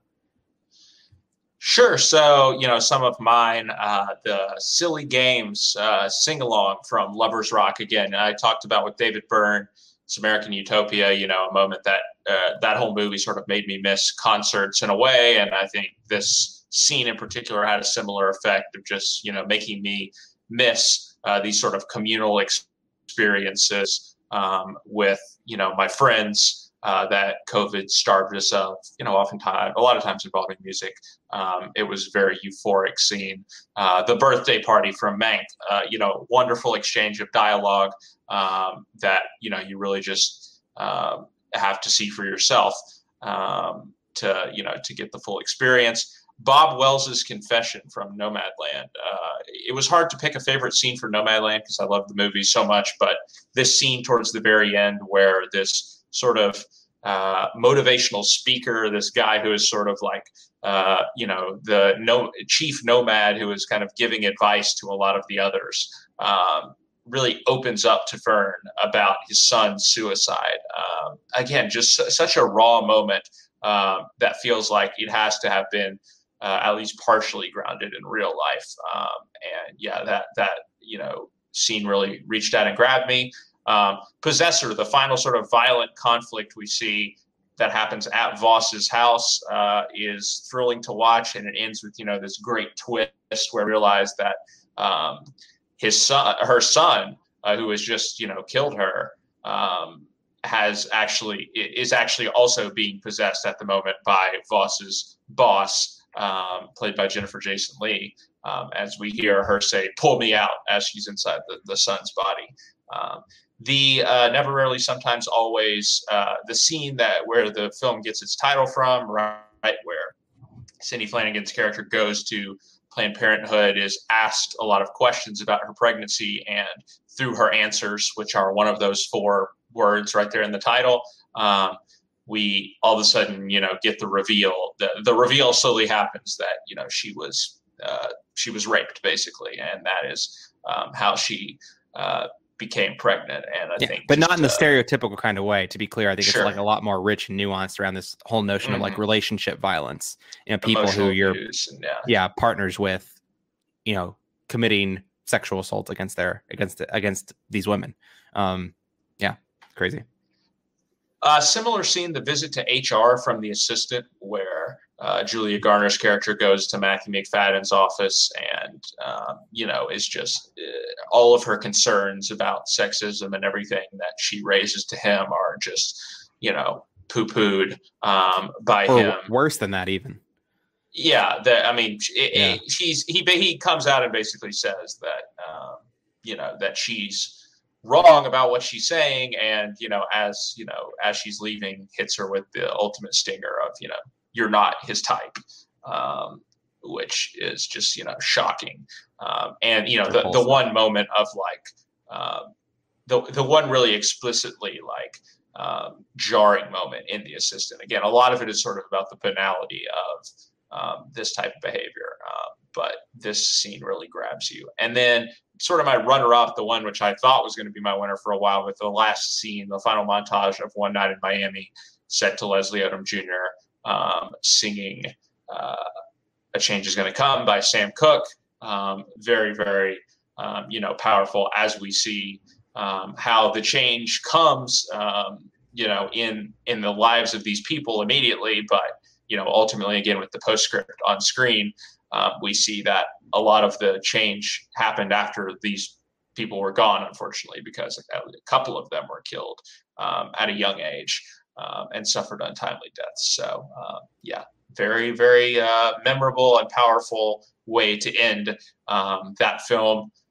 All right, our winner, Scott. Uh, they actually happen to come different from the but the same movie, but different different scenes. What's your choice uh, from this particular movie? Yeah, mine is a scene that I've alluded to several times about this climactic moment in in Sound of Metal, where Paul Raci, um, Joe character, the leader of sort of the community that Ruben has been living in for a while, after he starts to you know go deaf, and then Riz Ahmed's Ruben, you know, Ruben has sold his RV and and a lot of his equipment to pay for these cochlear implants, which he hopes are going to you know cure his deafness and allow him to take back up his music career and get back together with Olivia Cooke's character. And um, he does this, and you know you can you can tell that it's you know it's not you know in spite of it like you're just kind of like begging him when you're watching the movie. At least I was to to not go down this path. And and Paul Raci's character has been you know doing that in the background of the film so far and then there's this confrontation when Ruben returns from having uh, the cochlear implants um, uh, inserted into into his uh, into his ears into his brain, and uh, he he has this conversation with Joe where said you know Joe says you know one of the central tenets I told you about living in this community is that you have to accept being deaf and you can't try to correct that. Like it's just such a core part. I can't you can't have you distracting the community from pushing forward in their lives by looking backwards. And he learns the hard way that Joe, as much as Joe loves him, uh, and it is clear, I think, from the conversation and everything else in the film that Joe does love Ruben. You know, the community comes before the individual in this case, and uh, you know that obviously comes as a shock to him. And this very emotionally raw scene um, on both ends, where Joe has to make the hard decision to kick Ruben out, and Ruben you know, has to, like his deafness, he has to accept this reality. Um, and he fights back against it pretty hard in a pretty uh, tumultuous conflict. And it is really sort of the epitome of both performances for me um, and, and why they are Oscar worthy performances in my book and why this movie is so powerful. Yeah, no, I mean, look, it wasn't at the very, very top of my list. Sound of Metal wasn't, but this movie has sat with me um, since seeing it, uh, you know, as much as any any film this year has certainly. Um, and you know, obviously, it, it, did make my top ten list fairly fairly highly. And you know, the scene that sticks out to me and which kind of just ultimately snuck up on me towards the end of the year as I was thinking about my best scenes of the year is uh, in the the climax of this film when uh, Ruben is at Lou's house, Lou being his girlfriend, played by Olivia Cooke. He goes there with the hope that they will be reunited, and they are for a short time. Um, but sort of, you know, things start to come to a head when Ruben's cochlear implants are not working the way that he hoped they would, and he's getting overwhelmed, and it all sort of uh, the realization really sinks in at, at, during this scene where Lou steps to the piano to sing with her father, and uh, she sings very beautifully. Um, but Ruben to Ruben, it sounds you know all distorted and a mess, and um, not at all like he would have hoped. Again, given that music sort of was one of the two things that he wanted to get back to, and one of the the main reasons that he decided to seek out cochlear implants. His realization, just watching it on his face, his realization that things are never going to be the same again. Not only for him, you know, hearing, uh, for his hearing, but also for him and Lou. Um, and you know, the the next scene, uh, the next couple of scenes, see them basically deciding to go their separate ways, um, and end their relationship. Um, and yeah, it's it's very it's a very sad scene, obviously, but uh, just really just a gut gut punch and and made me feel um, stronger emotions than just about anything um, I saw this year. Um, and so it, it, was the one that, again, like I said, snuck up on me a little bit, a little bit surprised me in the end, but uh, this was my choice for for scene of the year. Um, I think it's it's brilliant and Sound of Metal, a must watch. All right, Scott, that will conclude our award show. I think we probably came in a little bit under the Oscars time, so I guess that's a, a victory. Um, but I guess we'll we'll find out if they trim anything out of the Oscars this year uh, in the Zoom era, but probably. Not. I suspect they won't. Um, They'll find some way to make it longer. We hope you've enjoyed this episode of Some Like It Scott. If you have and you'd like to support us, don't forget to, to check out our Patreon page at patreon.com slash media pods. Uh, even if you can't support us over there, though, uh, please like, rate, review, subscribe, do all the things that you do on your preferred podcast app. And we hope you will be back for our next episode, on which we will be turning our attention firmly to this year in movies 2021 as we choose our most anticipated films of the year 2021, which will hopefully all come out. Uh, but until then, for Scott Shelton, I'm Scott Harvey. We'll see you next time.